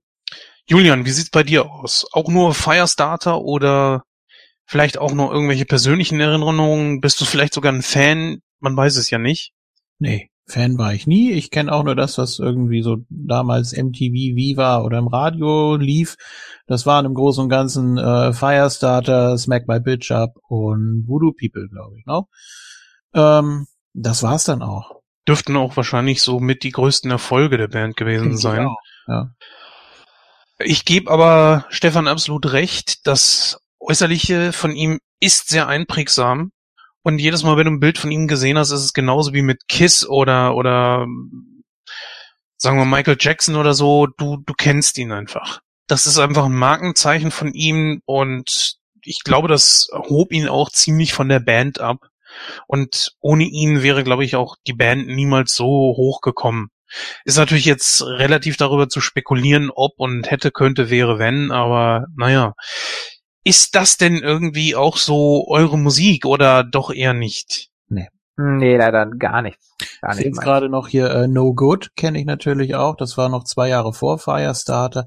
Ich krieg's aber echt nicht mehr zusammen. Es klang für mich auch einfach alles zu ähnlich und ja, es war was Neues. Dieses völlig überaggressive äh, Jungle-Ding, so, aber puh, ist nichts, äh, was ich mir bewusst anhören würde oder wo ich mir irgendwie mal ein Album oder so kaufen würde, weiß Gott nicht. Ja, es hat äh, ganz besonders so Firestarter, das ist leider auch so das Einzige, was mir noch wirklich was sagt, was noch im Gedächtnis geblieben ist. Es hat sowas von Durcheinandersein, von Chaotie, würde ich mal sagen. Ähm, Schnelligkeit, Aggressivität dahinter. Eigentlich ein Lied, das äh, zu Recht, glaube ich, auch in den Köpfen geblieben ist. Aber daran erinnern wir uns ja auch alle, alle drei. Und ähm, ja, gut, es ist nun mal, wenn es nicht deine Musik ist, dann kann man da natürlich nichts dran ändern. Wenn auch, wie gesagt, äh, es sehr, sehr schade ist, dass er mit 49 Jahren verstorben ist. Und man muss natürlich auch sagen, wir haben jetzt natürlich auch überlegt, nehmen ihn jetzt noch mit rein, weil, naja, wir sind mal ein Filme-Podcast und er hat jetzt, glaube ich, mit Filmen so an sich nichts zu tun gehabt. Äh, Ich glaube, Firestarter war mal in irgendeinem Film mit drin. Vielleicht kann man so die Brücke dann schlagen, aber es tut uns leid, liebe Hörer, so viel ist da jetzt leider nicht zu sagen. Vielleicht hätte Gordon noch ein bisschen mehr zu sagen gehabt oder auch äh, Christoph, das, das kann man jetzt natürlich nicht sagen, aber ja. Kommen wir mal zum nächsten, wo zumindest ich mehr sagen kann, und zwar Jean-Michael Vincent, ein äh, ganz großer 80er-Star, zumindest in der TV-Landschaft, in der Serienlandschaft, ist ja knapp über 70 geworden, 73 Jahre alt geworden, ist äh, am 10. Februar bereits schon verstorben. Ich habe es erst vor ein paar Tagen erfahren. Wie Ja. ist es bei euch? Habt ihr von Tod von Jean-Michael Vincent erfahren? Vielleicht vor drei, vier Tagen erst, ja. Wie ist es bei dir, Stefan? Ist da Äh, ja, durch ähm, äh, Facebook eigentlich nur. Ja. ist das Fall. Ja, ich meine, er ist ja nicht unbekannt. Er hat ja in einer der wohl prägnantesten 80er-Jahre-Serien mitgespielt. Äh, die Rede ist natürlich von Airwolf.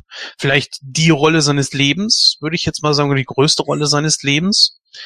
Aber ist das nicht irgendwo vielleicht auch sogar ein Armutszeugnis, dass jemand, ich sag mal, so untergeht? Hm, Weiß ich nicht. Also, ähm, ich weiß nicht, wie erfolgreich Airwolf in den USA war. Also ich habe ja, ne, Airwolf wurde ja 84 bis 86 äh, wohl äh, aufgenommen, ausgestrahlt. Ähm, da war ich irgendwie zwischen minus eins und plus eins. Hm. Äh, daher für mich sehr schwer. Ich erinnere mich, dass es das, glaube ich, auf RTL mal einige Folgen gab. Das muss aber Ende der 80er sein. Und Ja. Wie gesagt, RTL ich- Plus aber auch schon, ne? Also bitte? RTL Plus auch schon, also ganz, ganz früh, Ja, genau. Mitte 80er, ja. aber ähm, ja, also wirklich, ich ich ich habe leider leider jetzt, ne, wo ich das Bild gesehen habe, ah ja, irgendwie so ein dunkle, man hat so dunkle schemenhafte Erinnerungen, aber so wirklich, ne, es, ist- es ist halt was anderes, wenn das jetzt irgendwie äh, bezogen aufs A-Team wäre oder auf Knight Rider, da da habe ich natürlich viel mehr gesehen als Kind, also ich bin zu äh, jung, um sozusagen von Airwolf was mitbekommen zu haben. Ja, Airwolf war natürlich was, wo man sagen kann, das ritt so auf dieser Knight Rider Welle mit. Ne? Es hat versucht, in eine ähnliche oder gleiche Kerbe zu schlagen mit einem Supervehikel, in diesem Fall einem äh, Superhelikopter, wo natürlich die Diskrepanz da drin bestand, beziehungsweise auch mal versucht hatte, einen Unterschied zu Knight Rider zu schaffen, indem das Ding keine eigene Intelligenz hatte. Das war vielleicht somit eine der größten Schnittpunkte da dran. Die Serie unterschied sich natürlich auch vor allen Dingen dadurch, dass sie einfach äh, viel ernsteren Unterton hatte als Knight Rider und lebte hier gerade auch von von seinem Darsteller. Also wo natürlich man sich Knight Rider ohne David Hasselhoff kaum vorstellen kann, kann man aber sagen, dass äh, die Serie nicht nur von Hasselhoff allein getragen wurde, sondern auch von Kit. Und äh, Und hier von K. ja, die zwei Folgen, die da leider nur gewesen sind, das Bonnie. kann man ja auch nicht so. Bonnie vielleicht nicht, eher Devon, dann würde ich sagen. Aber als äh, das waren ja auch eher nur die Nebencharaktere. Die Hauptcharaktere bei Knight Rider waren ja Michael und Kit. So. Ja. Und das Auto hatte Persönlichkeit. Es hatte eine eigene Intelligenz. Es konnte dadurch, dass es sprechen konnte, äh, es, es konnte Witze machen, es konnte selber fahren und so weiter. Airwolf war ja nichts weiter als eine platte Maschine, die ohne seine, seine Piloten tot war. Es konnte gar nichts. Ich meine, das Teil sah cool aus, ganz klar, aber ohne die Darsteller war das gar nichts. Vielleicht vergleichbar mit äh, Thunder in Paradise, ne? nur dass es eben ein Boot ist. Ja, ich würde sagen, es gibt noch ein etwas prominenteres Beispiel als Thunder in Paradise.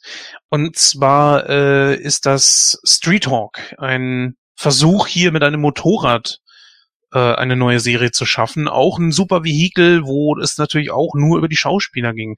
Auch das Motorrad hatte keine eigene Intelligenz, keinen eigenen Charakter, nichts. Und ist natürlich letztlich gefloppt. Das muss man mal ganz klar sagen. Airwolf ist es nicht. Airwolf hatte schon seine drei Staffeln, bevor es dann abgesetzt wurde, mehr oder weniger. Beziehungsweise, ich glaube, CBS ist da ausgestiegen. Und dann wollte man zwar den Erfolg weiterhin äh, von Airwolf reiten, aber die Serie war natürlich nicht gerade billig mit diesen ganzen äh, Flugszenen und so weiter. Und dann kam eine Staffel, die mit völlig neuen Darstellern besetzt wurden, ähm, was unterm Strich nur scheitern konnte. Und auch nach der ersten Staffel und 24 Folgen, ein Wunder, dass es 24 Folgen gewesen sind, äh, dann ja auch direkt abgesetzt wurde. Und die meisten Flugszenen, die man dann in dieser Staffel hatte, waren aus den ersten drei Staffeln mit John Michael Vincent. Ne? Und es war ja auch ein Darsteller dabei, den du kennen dürftest, Julian, Ernest Borgnine. Der müsste dir auf jeden Fall was Oh. sagen. Gucke ich gerade mal. Convoy, das äh, schwarze Loch, Nö. nicht? Nö. Einer der Charakterdarsteller überhaupt in den 80ern, 70ern. Gucke jetzt gerade mal, auch bei, bei äh, Jan Michael Vincent ist ja sehr, sehr viel Trash dabei. Der hat ja unfassbar viel gemacht. Ja, Ja. das stimmt.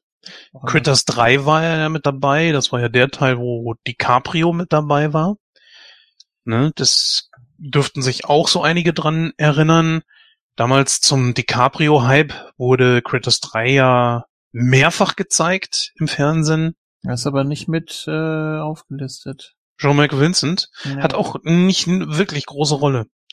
Das, die Rolle da von ihm ist auch sehr, sehr klein. Ansonsten ist er mir tatsächlich nur hier und dort mal in irgendwelchen Minirollen aufgefallen und äh, das waren noch Gastauftritte in irgendwelchen anderen Fernsehserien. Ansonsten ist er mir tatsächlich auch ganz groß unterm Radar verschwunden.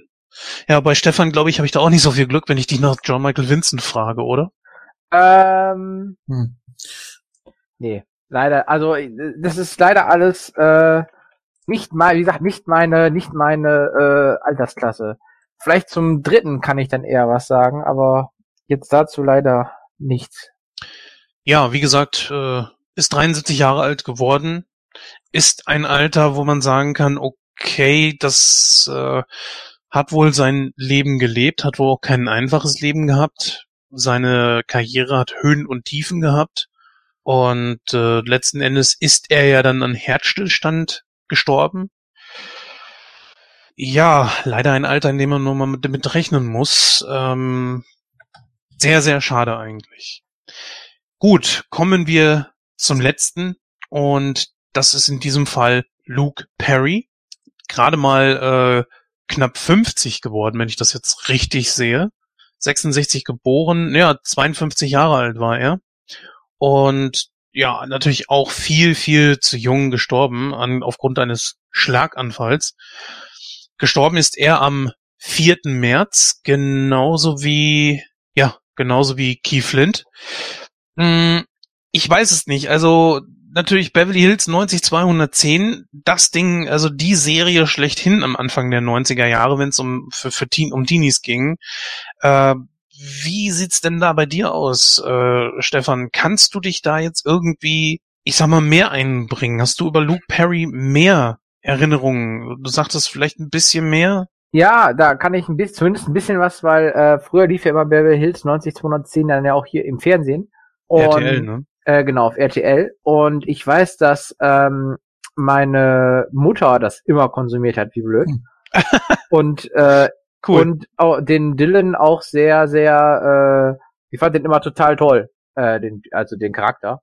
Mhm. Und jetzt, ich hatte die Tage auch meiner Mutter telefoniert, das war das Erste, was sie sagte. Hier, du kennst doch noch Beverly Hills 90 210, da ist der Schauspieler von dem Dylan gestorben. So, ne? Sie wusste nicht, ne, wie der Schauspieler heißt, aber sie wusste, dass es um Dylan ging. Und das zeigt auch einfach, wie sehr dann dieser Charakter noch immer hängen bleibt. Auch nach der langen Zeit, wann, weiß gar nicht, wie lange äh, Beverly Hills lief. Also wie lange er dabei war, da müsste ich jetzt mal investigativ schauen. Äh, ach so, ja, von bis 95 und dann, also bis 2000 war er dabei. Ich weiß gar nicht, ob das so lange bei uns im Fernsehen lief. Es gab ja auch, glaube ich, einen Versuch, das Ganze wieder aufleben zu lassen. Ich weiß gar nicht, ob er da dann entsprechend bei war, aber ähm, das war zu Anfang die erste und die zweite Staffel, fand ich das noch ziemlich cool. Irgendwann fing das dann an, dass Darsteller dann plötzlich aufhörten bei der Serie, was ich gar nicht so cool fand.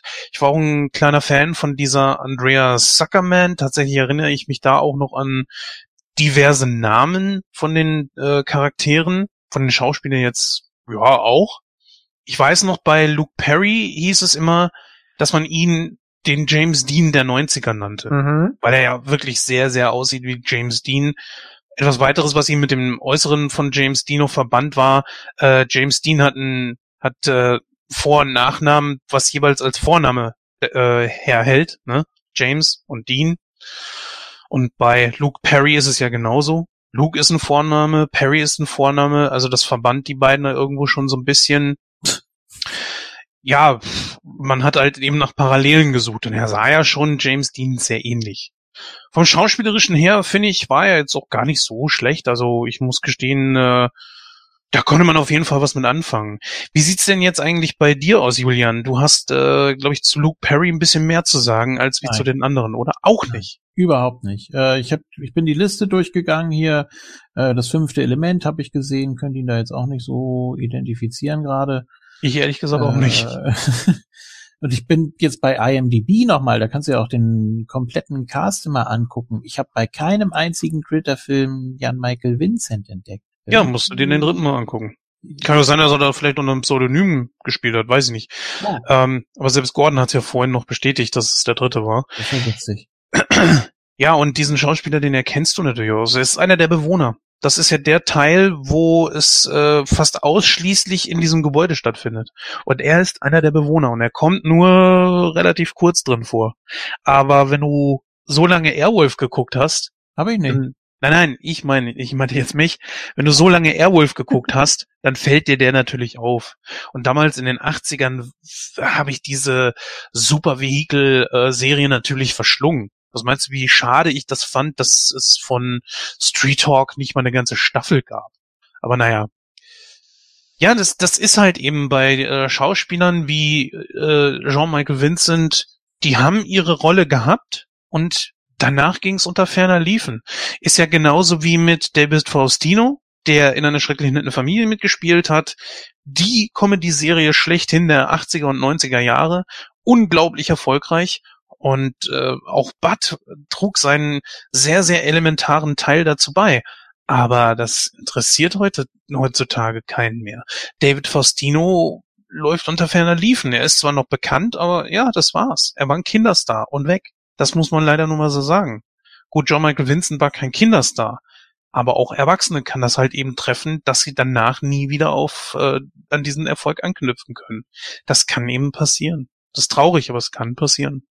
Aber mich erstaunt, dass nicht einmal Beverly Hills 90210 bei dir im Repertoire mit drin ist. Man kann nicht alles gucken. Nein, natürlich nicht. Du, ganz ehrlich, du hast ja auch Dinge geguckt, die ich zum Beispiel gar nicht gesehen habe. Und das ist ja auch vollkommen in Ordnung. Ich meine, du bist wahrscheinlich eher so der Typ gewesen, der mehr draußen gewesen ist, anstatt sich äh, Serien anzugucken. Ja, geht. Oder hast dich eben mit anderen Dingen beschäftigt, ne? Das war ja auch die Zeit, in der Videospiele ganz groß wurden. Vielleicht hast du dich dann eher mit sowas beschäftigt. Kann ja Auch sein. erst ab 10. Ja. Hm. Ist ja auch alles, äh, finde ich, legitim. Naja, auf jeden Fall damit natürlich drei Namen, die man kennen könnte, nicht muss, können könnte, die jetzt leider von uns gegangen sind. Zwei davon viel, viel zu früh. Jean-Michael Vincent, 73. Ich weiß nicht, Julian, würdest du sagen, kann man schon mit rechnen? Oder kann man vielleicht sogar sagen, ist schon ein Alter, wo es okay ist? Das finde Schwierig, ich, immer- ne? finde ich immer schwierig. Ähm, es ist ja heutzutage fast nichts Besonderes mehr, wenn einer, wenn er wirklich gesund ist, über 90 wird oder so. Aber das, das kann man so schwer einschätzen. Ich kenne jetzt auch seinen Lebenswandel nicht, also keine Ahnung, aber die Tendenz ist ja steigend, ne? Also, es heißt ja auch, je älter man wird, desto älter wird man. Das klingt jetzt doof, aber äh, es ist ja wahrscheinlicher, dass wenn du die 80 packst, dass du dann auch die 90 packst, als wenn du die 60 erreichst, dass du dann die 70 erreichst. Es ist, äh, ja, habe ich irgendwann mal gelesen, ist ganz komisch. Aber es hat ja auch nichts mit Schauspielerei zu tun. Nee. Ja, schade, dass natürlich äh, so viel an euch vorbeigegangen ist. Äh, wie gesagt, bei Luke Perry, Beverly Hills 90210 ist es zumindest bei mir so, dass ich die ersten zwei Staffeln wirklich geliebt habe. Dann allerdings äh, interessierte mich das nicht mehr, nachdem so viele Schauspieler ausgestiegen sind, das habe ich ja schon erwähnt. Und die Serie auch so diesen Teenager-Charme irgendwann so ein bisschen verlor. Als dann irgendwann die äh, Walshes, die, die Eltern sind ja dann irgendwann auch ausgezogen und so, und dann sind ja die Freunde da eingezogen, haben eine WG da draus gemacht, das wurde irgendwie konfuser. Ich weiß nicht, das, das war irgendwann auch nicht mehr so meins. Ja, wir konnten jetzt leider nicht so viel dazu beitragen. Gordon hätte mit Sicherheit mehr dazu noch sagen können, weil es ja auch genau seine Zeit ist. Ganz kurz, das lief doch immer im Doppelpack, ich glaube sonnabends oder sonntags nachmittags mit Melrose Place, oder? Das Mhm. kam doch dann auch irgendwann dazu. Genau. Mhm. Ja, ja, Melrose Place war ja so ein Äquivalent davon. Du hast ja meistens dann irgendwo so eine Serie, die Das danach so folgt, die äh, ähnlich gestrickt ist. Ich meine, es gibt sogar Das ist ein so, wie, Crossover, wenn ich mich jetzt nicht täusche. so wie verbotene Liebe und Marienhof, das kam auch immer im Doppelpack, ne? Aber wir wollen jetzt bitte nicht äh, Beverly Hills 90210 mit diesen Serien vergleichen. Wer es mag, äh, dem sei es gegönnt. Ich habe äh, keine der vier Serien je gesehen, deswegen könnte ich das gar nicht vergleichen, aber es ist mir nur gerade so in den Sinn gekommen. nee, ist, ist ja auch nicht schlimm. Jedem, was er mag. Und solange es nicht Trash-TV ist, Hä? zählt es Ja. unter Trash-TV, ich war gerade am Zweifeln. Grüße an Thorsten. Ja, wenn er es mag, bitte. Also, ist ja, ist ja in Ordnung. Ah, ja. Gut, dann wollen wir auch diesen Hollywood-Stammtisch beschließen, ihn abschließen und damit auch die Folge beenden und hören uns dann in der Verabschiedung. Bis gleich. So, meine Lieben, damit nähert sich jetzt auch die Ausgabe 119, eine wirklich sehr interessante und tolle Folge mit dem besten Star Wars Film, so wenn man mal nach der Allgemeinheit geht. Und ich glaube, dass keine Wertung jemals so hoch sein wird wie 96,2, zumindest bei Star Wars. Deswegen denke ich, dass wir da ganz gut abgestimmt haben. Schreibt uns doch mal eure Meinung in die Kommentare. Haben wir irgendwas vergessen? Wie habt ihr unsere Rezension dazu empfunden? Und äh, ja, wie würdet ihr zum Beispiel auch die Synchro bewerten? Das ist ja auch immer so eine Diskrepanz dazu. Vor allen Dingen auch mal von mir persönlich die Frage, wenn ihr es könntet, oder vielleicht könnt ihr es ja sogar, und subtrahiert die Nostalgie aus den Originalteilen raus, wie würden diese drei Teile gegenüber den Prequels und den Sequels abschneiden? Das würde mich mal interessieren. Wenn ihr Bock habt, schreibt das doch mal in die Kommentare. Und wenn ihr uns über YouTube hört, abonnieren, liken, Daumen nach oben, Glocke aktivieren und so weiter und so fort. In diesem Sinne sage ich mal bis zum nächsten Mal, wenn es dann heißt Captain Marvel. Ja, in diesem Sinne, tschüss, bis dann. Ja, dann äh, lasse ich dem guten Stefan mal das Schlusswort und äh, ich, ich kann doch gerne noch mal meine Liste hier nennen in der Reihenfolge. Mhm. Habe ich gerade hier wieder zufällig äh, ausgegraben. Äh, 4, 6, 5, 8, 3, Rogue One, Solo 7, 1, 2. Ähm, das nochmal so übergreifend. Ich weiß nicht, ob ich da irgendwie nochmal was ummodeln möchte, muss. Keine Ahnung. Ja, man, man, ich glaube, da sind wir uns alle einig, dass das schwer werden wird, oder? Also die Originalteile haben nicht nur einen nostalgischen Faktor, sie haben tatsächlich auch vom, vom inhaltlichen Faktor einfach viel mehr Konsistenz als wie die anderen Filme, würde ich jetzt einfach mal sagen. Ja, sicher. Ne? Gut, ähm, ja, es hat sehr viel Spaß gemacht. Star Wars macht immer Spaß. Ich kann da richtig drin aufgehen und äh, wir hätten mit Sicherheit noch einige Szenen gefunden, über die man hätte sprechen können und äh, auch wenn C3PO zu R2D2 sagt, ich habe nicht eine Sekunde an dir gezweifelt. Und obwohl er ihn vorher die ganze Zeit äh, wieder fertig gemacht hat. Es ist einfach so schön. Es ist so dieses Zusammenspiel einfach. Und wenn, wenn äh, R2 äh, versucht, den Hyperantrieb zu reparieren und dann lass die Finger davon. Chewbacca kann das, du kannst das nicht. Und dann fällt er da einfach nur runter und dann, und dann schießen sie los plötzlich und dann geht's doch. Ja, es sind, sind viele tolle Szenen. Ähm, Boah, ich glaube, wir haben so ziemlich alles erwähnt. Und das, was wir jetzt nicht erwähnen, das würde auch zu weit führen dann, oder das wäre dann einfach zu nerdig und da können wahrscheinlich nur Espada und ich mich dran erinnern, ich weiß es nicht. Äh, ja, aber es ist, es macht immer wieder Spaß. Eine Sache natürlich noch muss ich ja, muss ich ja immer erwähnen, äh, bei Family Guy, diese eine Szene, als Luke da mit seinem Kollegen da äh, einsteigt, ich könnte es mit dem ganzen Imperium aufnehmen. Da gibt's ja diese schöne Parodie. Habt ihr das gehört? Er will mit dem ganzen Imperium aufnehmen. Ja, viel Glück dann. Ne? ja, sehr, sehr schöne Szene. Ähm, die Dinger können wir auch mal besprechen eigentlich, wenn wir mit der Originaltrilogie durch sind. Ähm, auch mit dem, mit dem äh, Werbespot fürs Imperium, warum man Stormtrooper werden sollte. Sehr schön. Gibt's auch äh, bestimmt separiert bei YouTube. Ähm, gut, ich habe alles gesagt zum, zum Film und äh, es tut mir leid, dass ich zu den drei prominenten Todesfällen nichts weiter sagen konnte. Aber so ist es leider manchmal. Ähm, hat mich eher weniger beeinflusst in Kindheit, Jugend und jetzt auch als Erwachsener. Deswegen seht es mir nach, dass ich da nicht weiter zu was sagen konnte, außer jetzt hier irgendwie Internet-Halbwissen wiederzugeben. Das äh, macht ja dann auch keinen Spaß. Ne? Das soll mir dann ja auch schon entsprechende Würdigung sein. Vielleicht schaffen das ja äh, Gordon oder Christoph nochmal in der nächsten Ausgabe, wenn ich nicht dabei sein werde. Ne? Marvel ja mein erklärtes rotes Tuch. Und dann vielleicht ja bis zum übernächsten Mal. Mal gucken. Vielen, vielen Dank. Hört gerne bei Moon Talk rein und man hört sich. Tschüss. Ja, dann mache ich mal den Abschluss. Äh, ich freue mich oder ich bedanke mich erstmal natürlich für die Einladung beim Jens. Äh, immer wieder gerne. Ähm, besonders bei Star Wars bin ich ja auch sehr, sehr begeistert, immer wieder dabei. Ähm, dieser Film natürlich auf alle Fälle das Prunkstück, würde ich sagen. ja, mit vier und mit sechs natürlich ganz, ganz, ganz oben anzusiedeln in den gesamten Star Wars-Film.